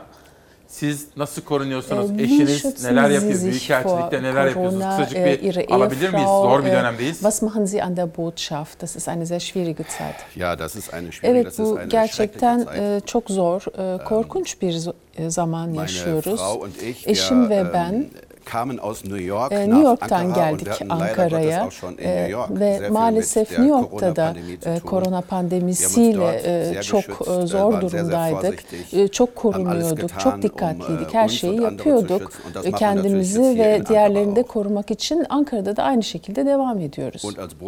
Ve Büyükelçi olarak benim en önemli görevim äh, büyükelçilikte aktuell ve özellikle şimdi e, mesai arkadaşlarımla birlikte e, bütün Kolleginnen Kollegen, için en e, iyi koruma önlemleri e, üzerinde çalışmak. E, Aslında her gün değişen duruma nasıl uyum sağlayabiliriz ona bakıyoruz. Tabii ki zor bir dönemden geçiyoruz fakat çok şükür ki artık ışık göründü yolun sonunda ve en kısa zamanda aşıyı kavuşacağımızı ve normalleşmeye başlayacağımızı ümit ediyoruz. Çok zorlu bir süreç yaşadı. Ja, die Neredeyse bir yıl oldu. Olacak. Fakat. Almanya'dan bir Aber, haber geldi. eine Almanya'da yaşayan bilim insanları ve Türkiye'den giden bilim insanları, Türk bilim insanları Almanya'da yaşıyorlar, Almanya'da çalışıyorlar. Bu bizleri çok sevindirdi. Ne hissettiniz? Ich kann Ihnen sagen, ich habe Ee, mich Ben sehr de şunu über diese. Nachricht Bu haber gefreut. beni çok mutlu etti. Diese Nachricht, das Ee, Bu Mainzer haber Unternehmen e, Mainzlı bu şirket, zwei Mainz äh, kentinde e, yerleşik bu şirket. Ein, ein E, Ehepaar, iki e, girişimci, e, bir karı koca, e, Türk kökenliler, uzun yıllardır Almanya'da yaşayıp çalışıyorlar. E, olağanüstü, e, en üst düzeyde e, bilimsel araştırma yapan bilim insanları. Und als ich diese Nachricht bu haberi habe, duyduğumda habe ich mir gedacht, das ist e, ein şunu Erfolg für düşündüm. Deutschland, E, bu Almanya için bir başarı, ein Erfolg für die Welt e, dünya için tabii ki aynı zamanda bir başarı und eine tolle Erfolgsgeschichte ve für die e, deutsch-türkische olağanüstü bir e, başarı öyküsü Şahane. Türk-Alman işbirliği açısından. Şimdi Almanya'ya gittiğimiz zaman bizler orada Türklerin yeni kuşaklarının böyle çok başarılı olduklarını görüyoruz. Daha uyum gösteriyorlar. Okullara gidiyorlar. İş dünyasında yatırımcı oluyorlar. Bunlar bizleri çok sevindiriyor ve orada muazzam başarıları da görmeye başladık. Pırıl pırıl gençler var. Fakat Avrupa'nın da alması gereken burada tutumlar var. Bugün bir yazı okudum Bir Gün Gazetesi'nde. Mine Yıldız, Özgür Brüksel Üniversitesi'nden yazıyor. Avrupa'nın bu göçmenler konusundaki politikaları ile ilgili bakın hepimiz göçmeniz, hepimiz göçmen çocuğuyuz diyor. Ve bu göçmen politikalarının her geçen gün sıkılaştığını, bunun da aslında Avrupa'nın değerleriyle uyuşmadığını söylüyor. Kısaca bir değerlendirebilir misiniz bunları efendim? Göçmen politikaları konusunda Avrupa. Wie würden Sie die europäische Migrationspolitik einschätzen, bewerten? Ja, ich denke, Migration äh, ist Göç etwas ganz e, Wichtiges. kanaatimce Und ich çok würde önemli bir e, sagen, husus. dass Migranten, E, Öncelikle e, göçmenler, özellikle Müslüman in Deutschland e, göçmenler e, Almanya'da e, kabul ediliyor, e, kucak wichtig. açılıyor onlara. Bu çok önemli. wir haben in Deutschland E, Almanya'da yaklaşık e, Bürger daha doğrusu mit 3 milyondan fazla. Türkiye kökenli insan yaşıyor. Wir haben in Deutschland Ve insgesamt e, äh, circa 4,5 toplam Millionen e, Muslime mittlerweile. 4.5 milyon Müslüman Das sind e, ungefähr var Almanya'da. 5,5 Prozent der E, deutschen Yaklaşık e, Alman nüfusunun e, 5.5'i, yüzde ne- 5.5'i. Und äh, diese Bürger sind E, äh, Ve Teil unserer e, Gesellschaft. hemşerilerimiz toplumumuzun Sie sind Teil unserer bir Gegenwart und vor allem parçası. auch Teil unserer Zukunft. Hem bizim gele, ge- e, şu anki yaşamımızın hem geleceğimizin bir e, önemli bir unsurlar. Die E, Integration und das Miteinander von Muslimen und e, Nicht-Muslimen so Müslümanlarla e, zu Müslüman fördern. Das, olmayanların bir arada yaşamasını teşvik etmeliyiz, desteklemeliyiz. das versuchen wir auch, das tun E, wir Bunu auch. yapıyoruz. Durch E, viele, Bu viele konuda Maßnahmen. e, çok e, sayıda tedbir var, önlem var. Und insgesamt funktioniert Ve dieser e, Integrationsprozess genelde de bu auch sehr gut. entegrasyon süreci çok başarılı bir şekilde ilerliyor. Aber natürlich bei einer so großen Zahl von Elbette Menschen e, sayıları bu auch kadar çok und da olduğunda insanların Probleme. e, yer yer e, sorunlarda yaşanmıyor değil. Und wir nehmen das sehr ernst und versuchen E, Ve çok ciddi alıyoruz bu sorunları ve bunları önlemek için de tedbir alıyoruz. Teşekkür ediyoruz. Çok kritik bir takvimdeyiz aslında. Einer Türkiye ile Almanya'nın ilişkileri ve bunun dışında daha genel und auch Türkiye ile Avrupa Birliği ilişkileri bizler için çok önemli. Bizler ülkemizin gelişmesini, standartları yükseltmesini istiyoruz. E, Lakin Avrupa Birliği'nde bizlere, Türkiye'ye çifte standart uygulamamasını bekliyoruz. Bugün bir yazı var. Sayın Büyükelçi Sedat Ergin bugün Hürriyet'te yazmış. E, Avrupa Birliği zirvesi var diyor. E, Ve Almanya Avrupa Birliği'nin dönem başkanlığını üstlenmiş durumda şu anda. Ve önümüzdeki hafta Perşembe, Cuma günü de Avrupa Birliği'de bir zirve var. Ve Türkiye ile Avrupa Birliği ilişkileri bağlamında e, o zirveden bazı e, kararlar çıkması söz konusu. Biz ifade etmek bile istemeyiz ama e, Türkiye'ye yönelik bir cezalandırıcı tutum, haksız bir tutum, bir yaptırım söz um, konusu olabilir mi? Glauben Sie, dass es zu Sanktionen kommen wird hier gegenüber der Türkei? Also, ich kann den Beratungen unserer Staats- und Elbette Regierungschefs natürlich nicht hükümet ve e. Aber devlet başkanlarımın e, de- ba- başkanlarının e, neler müzakere edeceğini söyleyemem şu anda önceden. wir haben in den letzten Wochen und Fakat Monaten eine sehr geçtiğimiz schwierige Phase haftalarda ve aylarda çok e, sıkıntılı, çok zor dönemlerden geçtik. Und gerade auch die Entwicklungen im Ve ähm, e, özellikle haben Doğu Akdeniz'deki gelişmelerde e, und die birçok e, AB üye ülkesini ve. AB'yi e, rahatsız etti.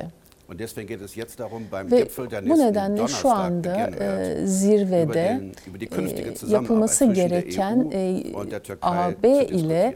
Türkiye arasındaki e, gelecekteki işbirliği üzerinde konuşmak olacak. Deutschland hat im zweiten Halbjahr Almanya, dieses Jahres die e, sogenannte Ratspräsidentschaft Dönem başkanlığını üstlendi Avrupa Birliği'nin e, Haziran ayında. Und wir haben uns seit Ve Beginn e, dieser Ratspräsidentschaft sehr darum bemüht, beri eine positive e, Agenda zwischen olumlu der bir e, Europäischen ajanda, Union und der Türkei auf den Weg zu bringen. e, çok e, çaba harcadık Türkiye ile Avrupa Birliği arasında. E, Telefonate, Çok sayıda e, telefon görüşmesi oldu. E, Sayın Merkel ile Cumhurbaşkanı Erdoğan arasında Und auch sehr viele andere video konferansları e, um ve diğer e, iletişim kanalları da e, kullanıldı. Wir sind aber leider noch nicht so weit, dass Fakat wir maalesef henüz diese positive, Äh, die bu, Voraussetzung für eine positive Agenda erreicht haben. pozitif e, ajanda ve gündemin e, koşullarını tümüyle e, oluşturamadık. Und ich würde mir zweierlei Dinge wünschen Ve ben e, vor dem nächsten benim Europäischen Rat. iki umudum var e, bu e, zirve öncesinde. Erstens, dass die Sondierungsgespräche zwischen Griechenland e, und der Türkei zum östlichen Mittelmeer ile Türkiye arasındaki Doğu Akdeniz e, festgelegt werden. e, konusundaki görüşmelerin yeniden e, bir gündeme oturtulması, Und gündeme zweitens alınması. würde ich mir auch sehr Ve ikincisi wünschen, de dass es ein şunu arzu ediyorum. Entspannungssignal Ee, äh, von der Türkei in Türkiye Richtung Zypern tarafından geben e, würde. Kıbrıs konusunda e, gerilimin azaltılması açısından bir sinyal verilmesi, bir işaret verilmesini ein paar arzu Tage ederdim. Zeit und ich hoffe sehr, Tabii dass ki wir es daha birkaç hinbekommen, diese günümüz var positive ve Agenda umuyorum doch noch ki auf den Weg zu bringen. e, bu olumlu gündemi oluşturacağımızı ümit ediyorum ama Peki. kolay bir süreç değil. Şimdi ben Berlin'e Berlin'i severim. Berlin'e bir gittiğimde bizim Bahçeşehir Üniversitesi var. Orada Berlin Üniversitesi kuruldu aslında Türkiye'den gidip ben bu tür çabaları çok destekliyorum. Yani iki ülke arasındaki ilişkiler böyle eğitim, sivil toplum bunlar son derece önemli. Bunu da yeri gelince anlatacağım. Berlin International Üniversitesi bunun adı. Orayı da önemsiyorum. Onu da yeri gelmişken söyleyeyim. Doğu Akdeniz sorunu. Kaptan Cahit İstikbal. Şimdi siz de ifade ettiniz Doğu Akdeniz'le ilgili görüşlerinizi. Fakat geçtiğimiz hafta bir olay yaşadık Sayın Büyükelçi. Biz bağımsız Türkiye'yi savunanlar olarak bunu kabullenemeyiz. İzmir'den Arkas Holding'in bir gemisi Türk bayrağı taşıyor ve tamamen insani amaçlarla Doğu Akdeniz'de seyrederken orada durduruldu ve bizce uluslararası hukuka aykırı bir şekilde arandı 16 saat boyunca. Ankara'da buna sesini yükseltti. Bu konu tam da sizin hani pozitif ajanda diyorsanız ya onu riske edebilecek gibi değerlendirdi. Siz bununla ilgili ne değerlendirdiniz ve ne oldu? Akdeniz'deki bizim gemimizle ilgili. Was ähm, lassen Sie mich dazu etwas sagen. Das ist E, eigentlich vor allem eine istiyorum. Frage Bu zwischen der e, Europäischen özellikle, Union e, und der Türkei. Avrupa Birliği ile e, Türkiye arasında bir husus, bir konu. Aber da auch eine deutsche Fregatte Fakat beteiligt war, e, bin ich natürlich bir Alman fırkateyni de e, burada e, devreye girmişti. Onun için memnuniyetle bir şey söyleyeceğim, bir yorum yapacağım bu konuda. Sie haben gesagt, das internationale Recht E, wurde uluslararası hukukun ihlal edildiğini söylediniz. Das sehen wir ganz und gar nicht so. E, biz bu şekilde değerlendirmiyoruz, Nasıl? böyle görmüyoruz. Ya wie sehen Sie das? Wir sehen es so, Biz şöyle değerlendiriyoruz e, ve kesinlikle bu e, konuda e, kesin tutumumuz var. dass sich die Operation die Euro der Europäischen Union und auch die deutsche Fregatte Avrupa Birliği'nin girişimi ve e, Alman 100% fırkateyni e, yüzde yüz burada e, devletler arası kurallara e, des VN uymuştur. Waffenembargos Bu da für Libyen e. Libya'nın e, Libya konusunda Birleşmiş Milletler'in silah ambargosu e, kapsamında ki kurallara kesinlikle uymuştur. Lassen Sie mich das vielleicht ganz kurz E, erläutern. isterseniz bunu kısaca açayım bu konuyu. Evet ama sadece şunu merak Äh, ediyorum. eine Gemide silah Nachfrage. yoktu. Es gab aber keine Waffen, nicht wahr, auf dem Schiff. Ich komme gleich dazu. Ee, Birazdan o konuya da geleceğim. Äh, Aber nein, ich fange mit Ihrer Frage an. Nein, also es wurde Sorunuzla nur ein. Teil, ein kleiner Ee, Teil untersucht, Sadece ein ganz kleiner kısmı Teil. arandı geminin. Und bei diesem küçük Teil wurden keine Waffen gefunden. bölümü ve orada silah bulunmadı. Aber lassen Sie mich den größeren Zusammenhang, Fakat den größeren e, Rahmen genel einmal darstellen. çerçeveyi e, izin verirseniz çizmek istiyorum. Kısaca lütfen. E, Ganz kurz bitte. Ja. Ganz kurz. Es gibt ein, ähm, der VN-Sicherheitsrat hat E, verschiedene Birleşmiş Resolutionen zum Milletler'in Güvenlik. Konseyi Libya konusunda farklı kararlar, bir dizi karar verdi. Resolutionen des VN-Sicherheitsrats sind unmittelbar geltendes Ve bu kararlar devletler hukuku arasından e, bağlayıcıdır. Eine Resolution hat ein Waffenembargo für Ee, Libyen beschlossen. E, BM kararlarından biri Libya konusunda bir silah ambargosu Eine andere kararı Resolution, und die ist sehr wichtig verdi in diesem ve Zusammenhang, yine hat gesagt, önemli bir kararda Staaten şu şekilde dendi. Schiffe vor der Küste Libyens E, Libya'nın e, kıyısı, Libya kıyısındaki gemiler e, aranabilir. wenn der Verdacht besteht, dass dort Äh, möglicherweise Waffen Eğer e, silah sevkiyatı olduğuna dair herhangi bir şüphe varsa Das ist eine ausdrückliche Ermächtigung von Staaten, Schiffe zu untersuchen. Darauf ve beziehen wir uns. e, darauf devletlere bu BM kararıyla, Güvenlik Konseyi kararıyla devletlere bu yetki verilmiştir. Nur gibt es noch einige Einzelheiten bei diesem Fall. E, tabii ki burada bazı detaylar var. Ich versuche es kurz zu halten, E, aber Kısaca die türkische Regierung sieht das anders. Türk Die türkische Regierung bu konuda sagt, farklı düşünüyor. wir haben dem nicht E, zugestimmt. biz e, buna e, onay vermedik diyor hükümet, Türk hükümeti. Und es ist richtig, dass, wenn Evet, ein doğrudur. Staat explizit und Äh, ausdrücklich bir sagt, wir wollen devlet, das nicht, dass dann äh, eine solche Untersuchung nicht stattfinden E, kann. bunu kabul etmezse böyle bir arama yapılmayabilir. Die Europäische Union hat aber versucht, einige Stunden lang eine solche Fakat Avrupa Stellungnahme der türkischen Regierung zu e, bekommen. Türkiye'nin bu tür bir Und erst e, nach fünf oder sechs äh, Stunden ist dieses Veto der türkischen Regierung vetosu gekommen. e, 4-5 saat sonra geldi. Deswegen hat die Untersuchung begonnen. Bu nedenle ara, arama başladı. Und in der Minute, wo die türkische Regierung Ve Türk nein, wir wollen das nicht, wurde sie e, vetosunu e, bildirdiği anda e, arama e, durduruldu. Ein letzter Satz. Son cümle. Äh, mich würde es freuen, wenn wir diese Dinge sachlich E, aufklären. bu konuları e, nesnel ol- olarak açıklığa kavuşturursak çok mutlu olurum. mit dem Ziel, künftig solche Hedefimiz Missverständnisse de zu vermeiden. e, gelecekte bu tür yanlış anlamaları wir sollten diese, ra yol açmamak wir sollten olmalı. diese Dinge aber nicht skandalisieren. Peki. Fakat bir skandal gibi ele almamalıyız bence. Şimdi şöyle, bu tabii sizin bakış açınız. Ya, Hani konuğumsunuz, görüşlerinizi ifade ediyorsunuz. Fakat ben de Dışişleri Bakanlığı ile konuştum, Arkas Holding'le türkischen konuştum. O gemide silah yoktu ve sizin yaptığınızın bizim ulusal haklarımıza aykırı olduğunu, und uluslararası hukuka da aykırı olduğunu şirket de bunu diese açıkladı. Ve dolayısıyla internationalen Ankara ve Dışişleri Bakanlığı da bu konuda her türlü ulusal ve uluslararası platformlarda äh, hakkını koruyacağını belirtti. Bunu kapatalım. Biz böylesine çifte standartlı uygulamaların yaşanmasını istemiyoruz. Çünkü Avrupa ile Türkiye arasındaki ilişkileri sekteye uğratacağını düşünüyoruz. werden, die eben die Beziehungen stören. Wir finden es sehr interessant und leider auch etwas irritierend. E tabi bu- biz bunu ilginç buluyoruz. Biraz da e, rahatsız edici buluyoruz. Dass dieses Thema- E, bu konunun dass wir besser unter Experten auf der e, Fachebene aslında behandeln sollten. uzmanlar arasında ele alınması gereken bu konunun Jetzt e, skandalisiert wird. şimdi bir skandal gibi Das ele im alınmasını der e, die wir der aslında bu olumlu e, gündemin oluşturulmasının yararına olmadığını düşünüyoruz. Biz de ilişkilerin normalleşmesini istiyoruz. Çok teşekkürler. Bir fotoğraf gelecek. Ja, wir werden jetzt ein Foto Hilal rica edeceğim. Şimdi Büyükelçi bir süre önce Cumhurbaşkanı Recep Tayyip Erdoğan'la görüştü ve e, uluslararası tabi teamüllere ve kurallara göre de akreditasyon bekliyordu, oldu. Daha sonra Cumhurbaşkanı'nın da onayını aldı, güven mektubu sunuldu. Akabinde de ülkemizin kurucu önderi Gazi Mustafa Kemal Atatürk'ü ziyarete gittiniz. Atatürk bizim liderimiz ve o tam bağımsız Türkiye politikalarını Atatürk, savunuyor. e, Ne hissettiniz Sayın Büyükelçi? Die unabhängige Türkei. Was haben Sie gefühlt, Herr Botschafter, Hm. bei dieser Zeremonie? Ja, eine gute Frage. Eigentlich zweierlei. Aslında iyi bir soru çünkü e, Erstens war das für mich ein sehr oldu. bewegender E, Moment. Çok e, etkileyici bir an olduğunu söyleyebilirim benim için. Çok etkilendim.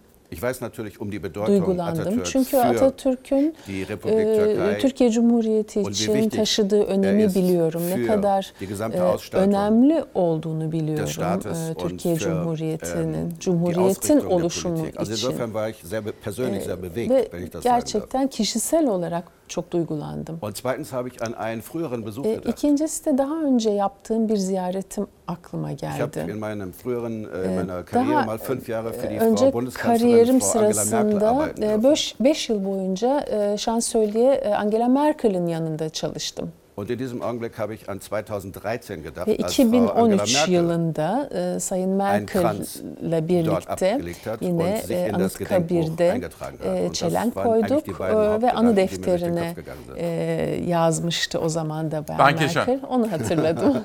Şimdi çok soru geliyor. Bizim tabii kanalımız Türkiye'de en çok e, izlenen kanal. Fragen, Özellikle e, haberlerde hani ve aynı zamanda da sosyal etkileşimi çok yüksek bir kanaldayız biz.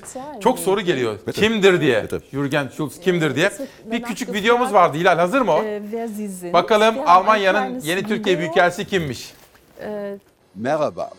Adim Jürgen Schulz, Yeni Alman Büyükelçisiyim und ich freue mich sehr auf meine Arbeit in der Türkei und darauf, dieses Land näher kennenzulernen. Aufgewachsen bin ich in Gladbeck und habe in Bochum Wirtschaftswissenschaften studiert. 1991 bin ich in den diplomatischen Dienst eingetreten, der mich unter anderem nach Kirgisistan und in den internationalen Stab der NATO in Brüssel geführt hat. Später war ich unter anderem auch Referatsleiter im Bundeskanzleramt, wo auch die Türkei zu meinem Aufgabengebiet gehört. Zuletzt war ich Botschafter und stellvertretender ständiger Vertreter bei der deutschen Mission bei den Vereinten Nationen in New York. In einer Zeit, in der Deutschland Mitglied im Sicherheitsrat war und Themen wie Syrien oder Libyen nahezu täglich auf der Tagesordnung standen. In meiner Freizeit interessiere ich mich für Musik und Fußball, ein Sport, der wie kein anderer für praktizierte Völkerverständigung steht. Meine ersten türkischen Freunde habe ich als Jugendlicher auf dem Fußballplatz kennengelernt. Und ich erinnere mich sehr gern an die unzähligen Spiele, Begegnungen und Gespräche mit diesen türkischen Jugendlichen während meiner Zeit als Jugendlicher im Ruhrgebiet. Die deutsch-türkischen Beziehungen sind in ihrer Intensität und Vielfalt unvergleichlich. Die Türkei ist ein wichtiger strategischer Partner für Deutschland mit engen Verbindungen in Politik, Wirtschaft und Kultur und natürlich mit millionenfachen familiären Beziehungen. Als Botschafter möchte ich einen Beitrag zur weiteren Intensivierung dieser Beziehungen zwischen Deutschland und der Türkei leisten, auf der Grundlage von Respekt, Dialog und Zusammenarbeit.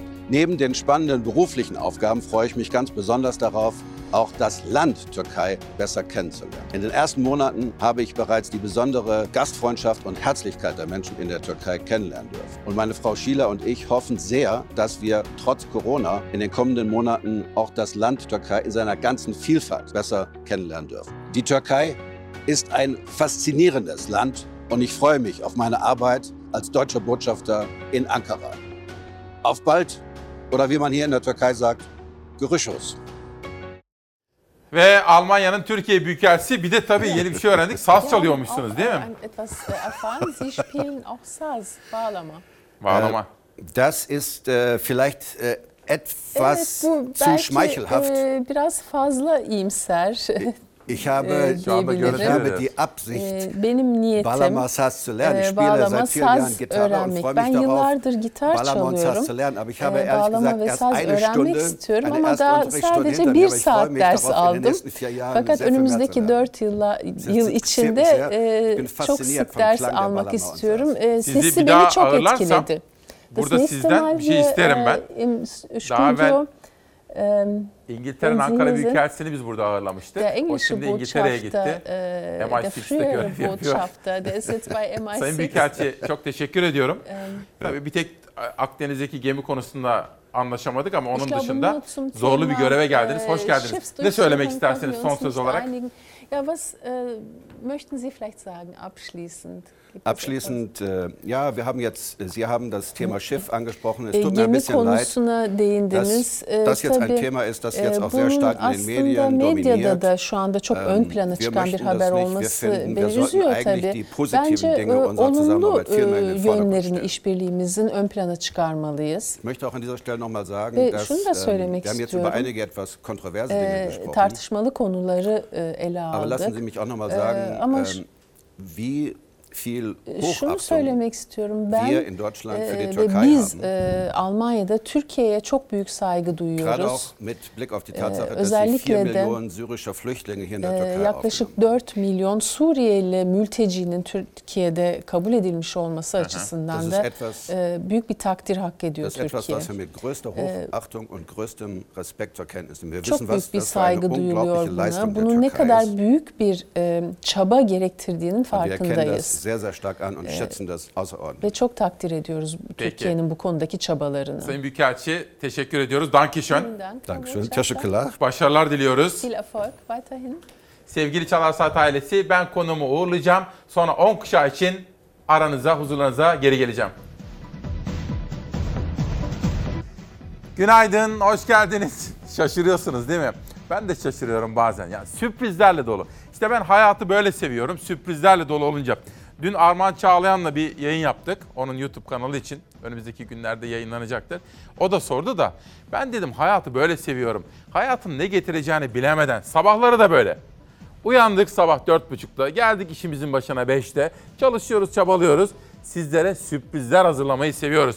Bugünkü manşetimiz Millet öğrensin gerçeği efendim. Millet gerçekleri öğrensin diyoruz. Günaydın. 4 Aralık 2020 günlerden cuma sizlere huzurlu, sağlıklı ve her şeyin başında sağlık diyorum biliyorsunuz. Ve güzel, bereketli bir cuma günü diliyorum. Şu andan itibaren Savaş Yıldız yönetmen koltuğuna geldi. Şurada da Rıdvan kardeşim var kamerada. Bugün de teknik yönetmenimiz Latif abimiz ona da gösterdi bütün çaba için ne kadar teşekkür etsem azdır. Gazetelere bakmaya devam ediyorum. Okumadığım gazeteler vardı. Resmen yandık. Halkın derinden hissettiği enflasyon resmi rakamlara da yansıdı. Mutfağa ateş düştü diyor. Döviz kurunun yarattığı maliyet artışları Kasım enflasyonunda net şekilde görüldü. Tüketici fiyatları aylık %2.3 ile yılın en hızlı artışını gösterdi. Yıllık enflasyon %14.03 ile beklentilerin oldukça üzerinde gelerek 2020'nin zirvesine tırmandı diyor efendim.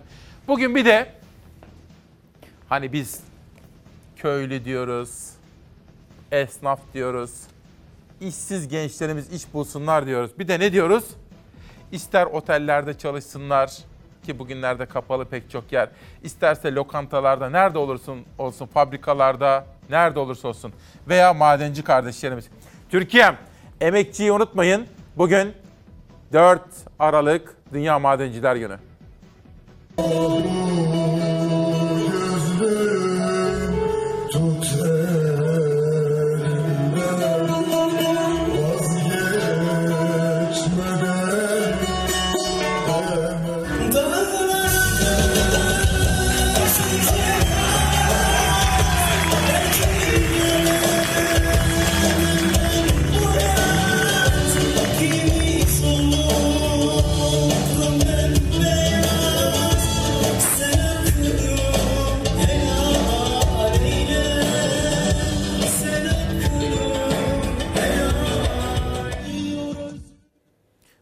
Zonguldak'a, Soma'ya, Ermene'ye, bütün Türkiye'mizin madencilerine, emekçilerine selam olsun diyoruz efendim.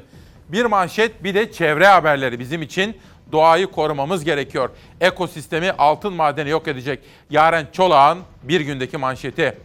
Bilirkişi heyetinden Çanakkale'de yapılması planlanan maden ocağına ilişkin çarpıcı rapor.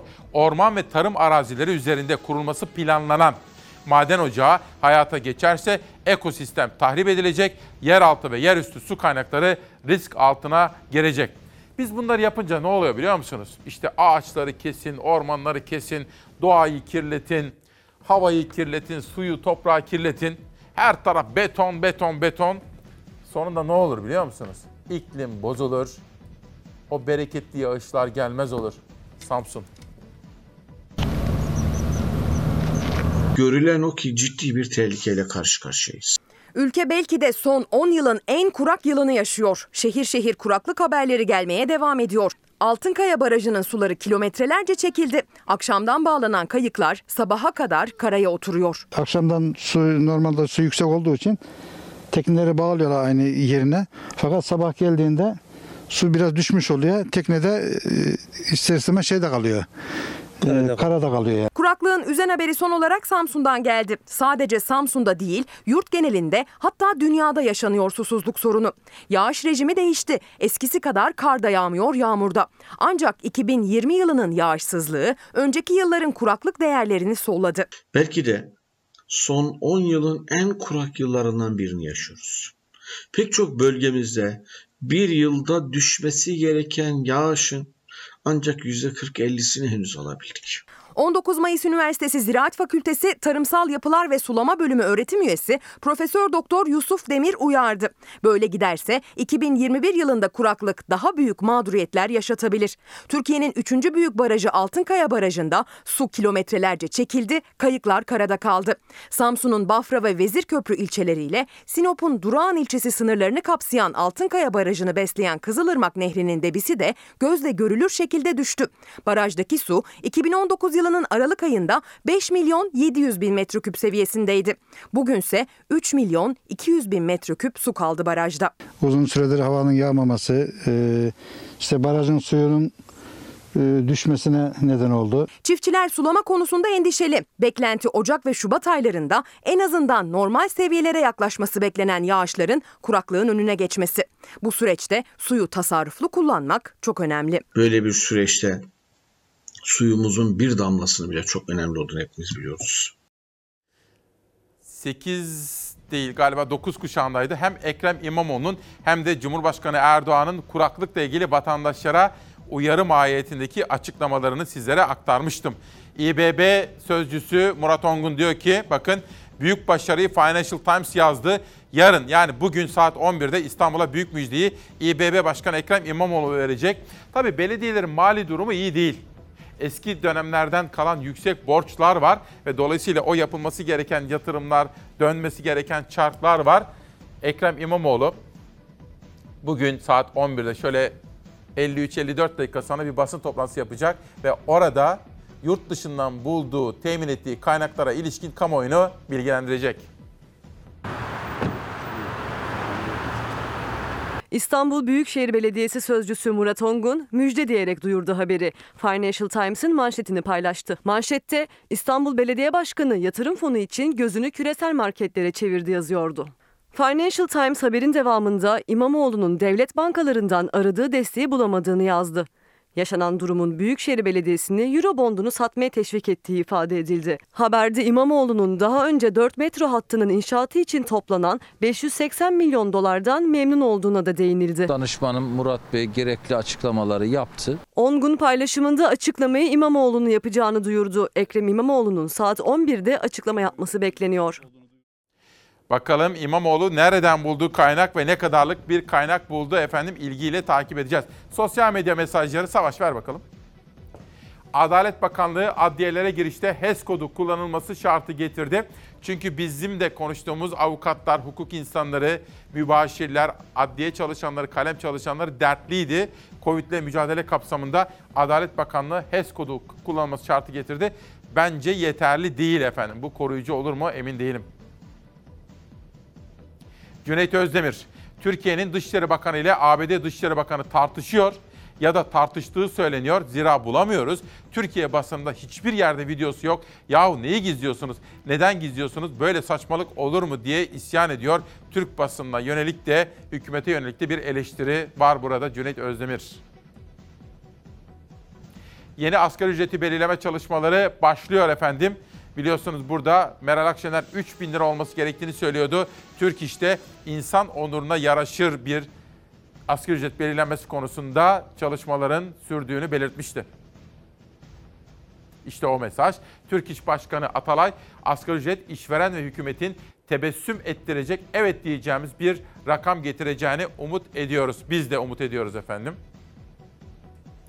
Ve Orkun Öz, meslektaşımız, Türk İş Başkanı asgari ücret için hükümet ve işverenin tebessüm ettirecek bir rakamı getirmesini bekliyoruz demiş. Siz kaç liraya tebessüm edersiniz diye bir soruyu takipçileriyle paylaşmış.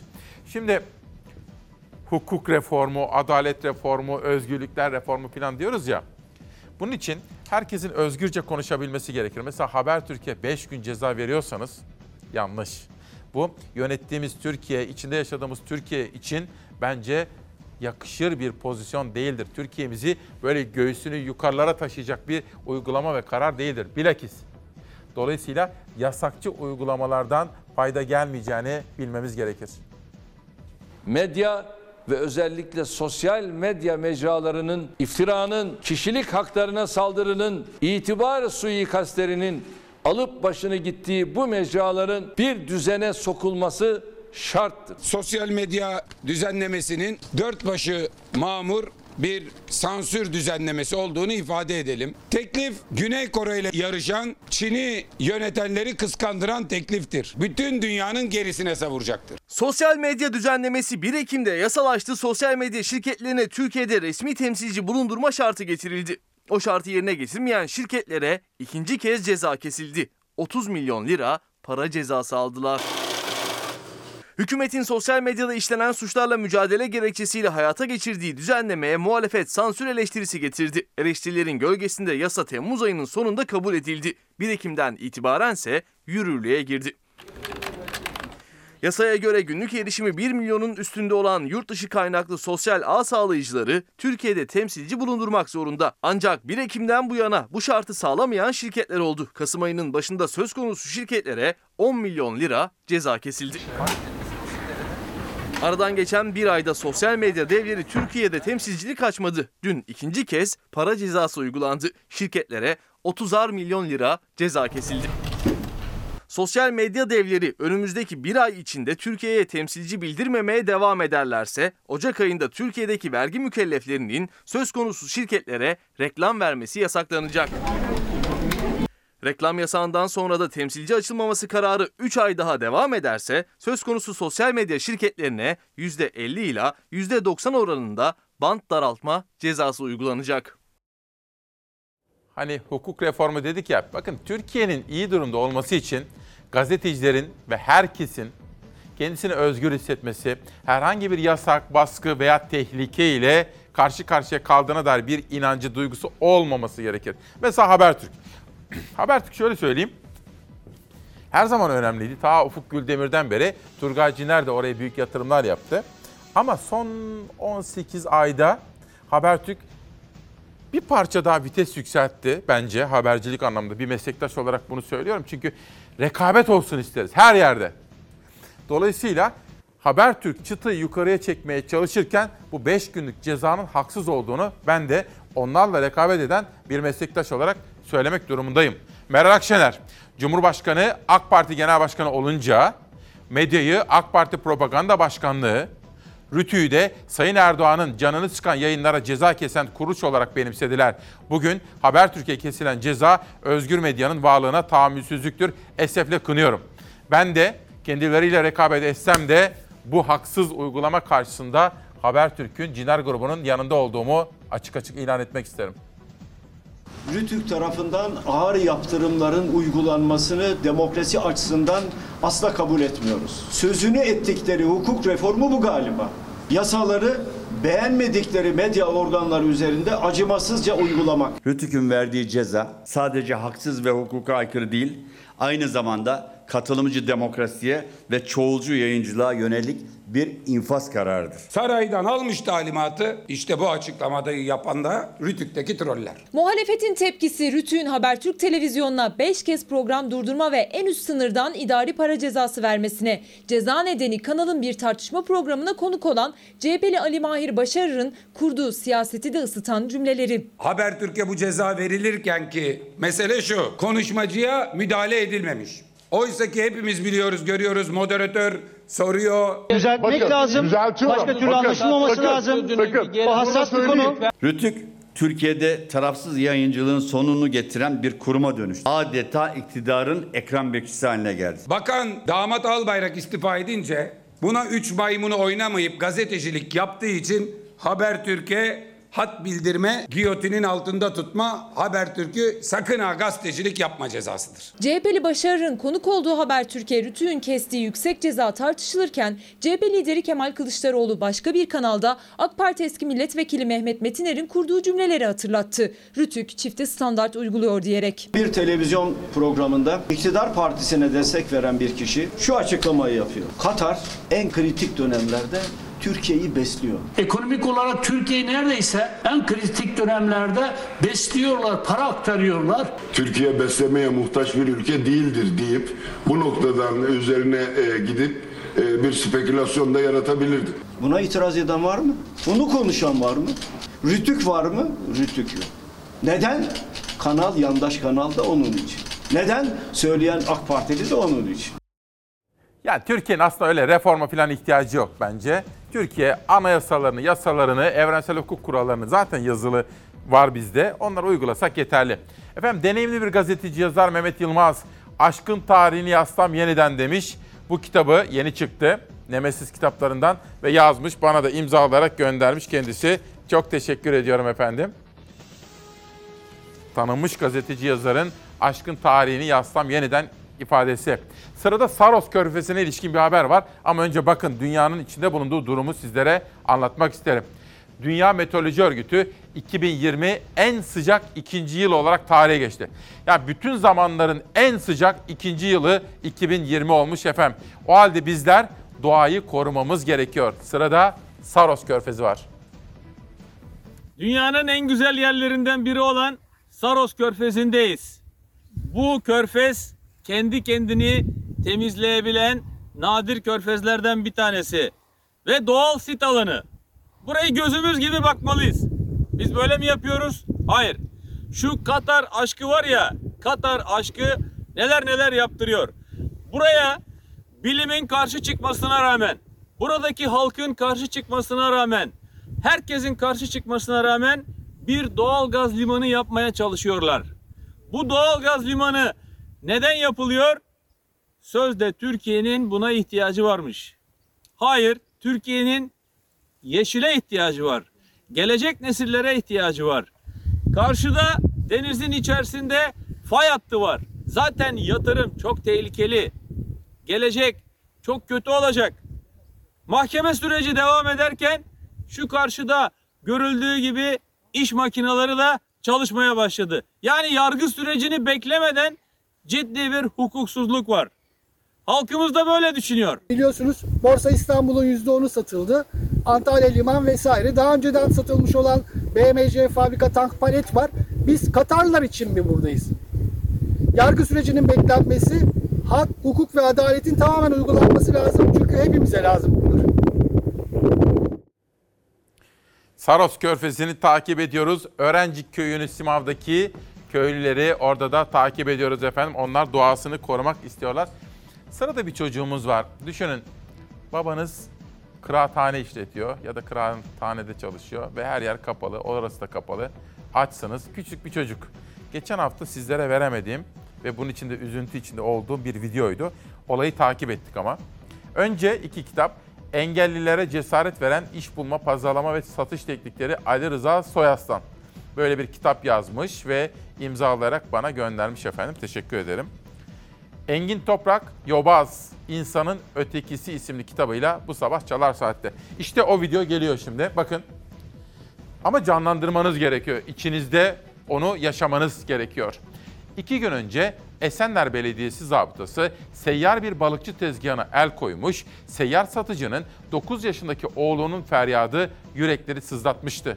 O seyyar satıcının bakanlık kararıyla dükkanı kapatmak zorunda kalan bir kıraathane sahibi olduğu ortaya çıktı. Esnaf zorda diyor efendim. Şimdi o görüntüyü izleyeceğiz. Gel vereceğim. Ya vereceğim.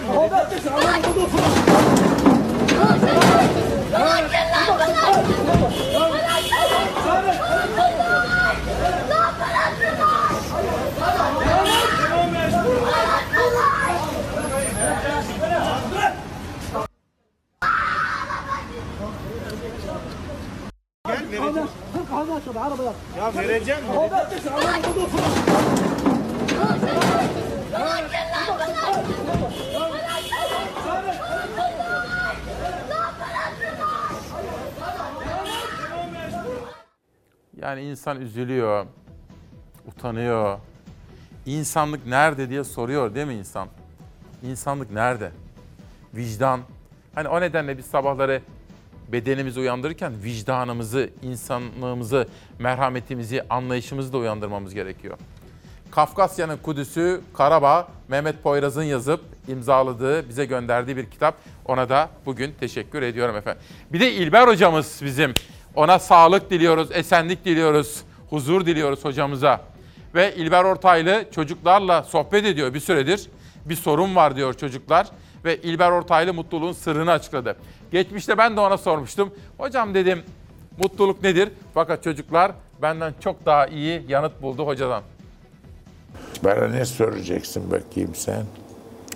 Mutlu olmak için ne yapmalıyım?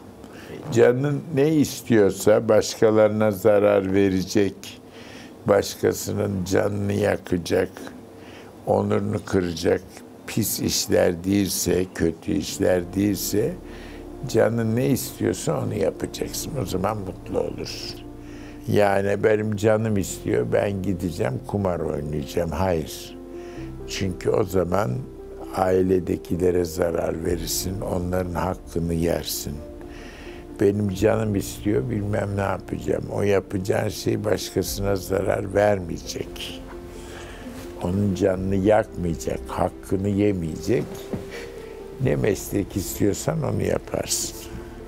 Hep mutlu olunmaz hayatta. Yani zaman zaman mutlu olunur, zaman zaman da maalesef tatsız olaylar da olabilir, üzülürsün. Mühim olan onları karşılamaktır, direnmektir, yaşamak istemektir, yaşamak şart. İnsanlara hayat veriliyor ve onu yaşamak zorundayız, zorluklarını yenmek zorundayız. Her zaman mutluluk olmaz. Bazen sıkıntılar da olabilir, onlarla beraber yaşayacaksın. İlber Ortaylı bilgeliği diye bir şey var öyle değil mi? Tarihten damıttığı, hocalarından, annesinden, büyüklerinden öğrendiği, babasından öğrendiği bir bilgelik var onun hayatında. Tabii biraz evvel o çocuğumuz da söyledim ya sizlere. Vicdan dedim, merhamet dedim. Bütün bunlardan daha değerli bir şey var efendim. Kimseyi kimsenin vicdanına, merhametine, vicdanına teslim edemeyiz. Hayır. Hak temelli dememizin sebebi o. 9 yaşındaki bir çocuk okula gidecek. 9 yaşındaki bir çocuğu sokağa çalışmaya göndermememiz gerekiyor. Onu o koşullarda bırakmamamız gerekiyor. Ona öyle bir yaşam sunacağız ki devletimizde sosyal devlet o çocuk okula gidecek. Hak temelli dememizin sebebi bu. Hak.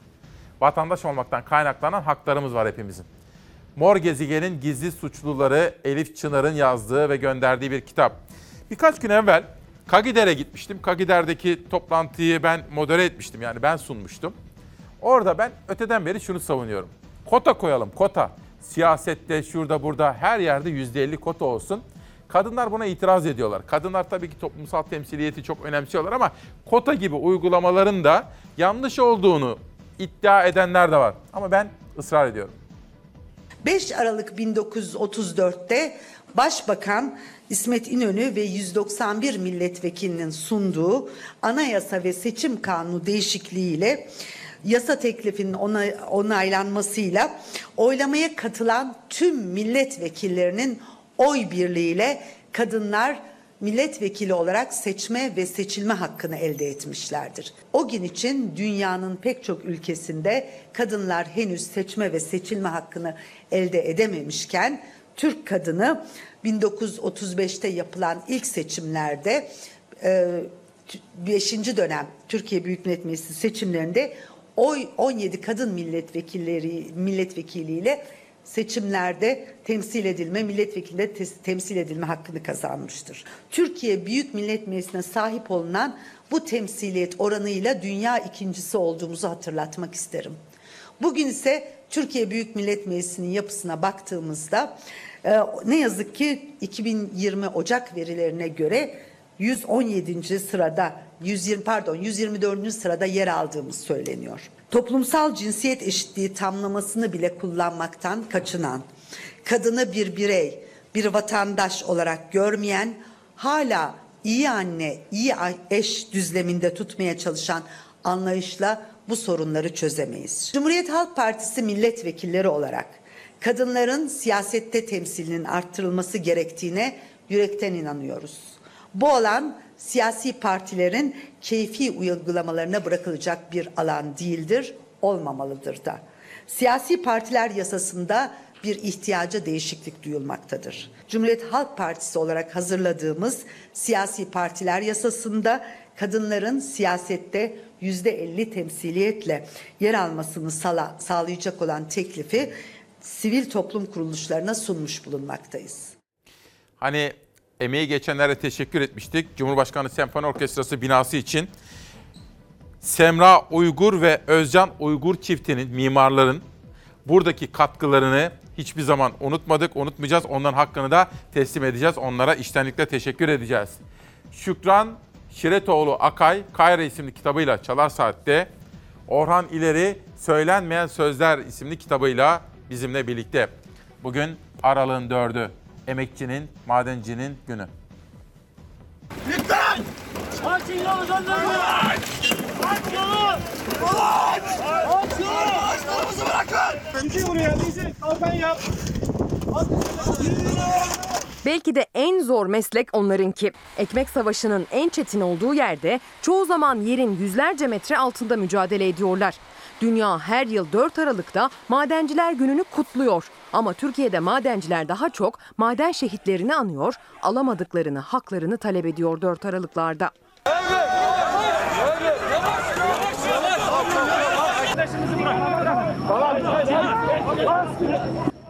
Madenci deyince akla Soma geliyor, Ermenek geliyor Türkiye'de. Soma'da 13 Mayıs 2014'te alınmayan önlemler 301 madenciyi ailelerinden kopardı. Ermenek'te 28 Ekim 2014'te 18 madenci can verdi. Yerin 350 metre altında çalıştıkları bölmeyi su bastı, cansız bedenleri bulundukları yerden günlerce çıkarılamadı. 301 burada yatıyor. Avukata hapiste. Katilini saldılar. Nasıl hissedersin? Faciaların yıllar içinde süren mahkemeleri ya bir türlü karara bağlanamadı ya da kamu vicdanını rahatlatan kararlar alınamadı. Bugün Soma ve Ermenek yine madencilerle ancak bu kez onların hak mücadeleleriyle anılıyor. Alamadıkları maaşları, tazminatları ve tüm hakları için yürümek istiyor ama sert müdahalelerle yürütülmüyorlar. Lütfen! Açın yolu! Madenciler yasalar çerçevesinde tanımlanan haklarının verilmesini talep ediyor. Madenciler iş güvenliğine dair yasaların uygulanmasını istiyor. Canları pahasına çalışmak istemiyor, 4 Aralık Dünya Madenciler Günü'nde kutlama yapmak istiyorlar. Ezgi Gözeger'e teşekkür ediyorum. Kırmızı Salon Mustafa Enes Ardıç. Kırmızı Salon. Azalma Vakti Ayşe Şafak Kanca. Bugün de sizlere kitap tanıtma bahtiyarlığına eriştim. Sırada bir sürprizim var. Sizi biraz maziye götüreceğim. Bir de elimde muazzam bir şiir var. Umut şiiri. Umut. Yorgun sabahlara benziyor. Hüznün yorgun sabahlara benziyor. Beklemiş suya, eşyanın kimsesizliğine, gitmekten cayılmış bir yolculuğa benziyor. Mon şer, mon kerbela, ayağa kalk, ayağa kalk, silkin ve maviye dokun. Çok uzağa gitmiş olamaz. Kaybettiğin hayat çok uzağa gitmiş olamaz.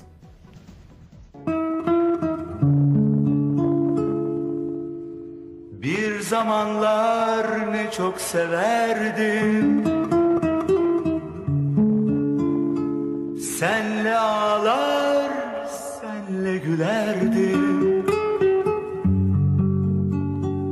Aşka yalan diyen olsa Bakar güler de geçerdim. Bir zamanlar ne çok severdim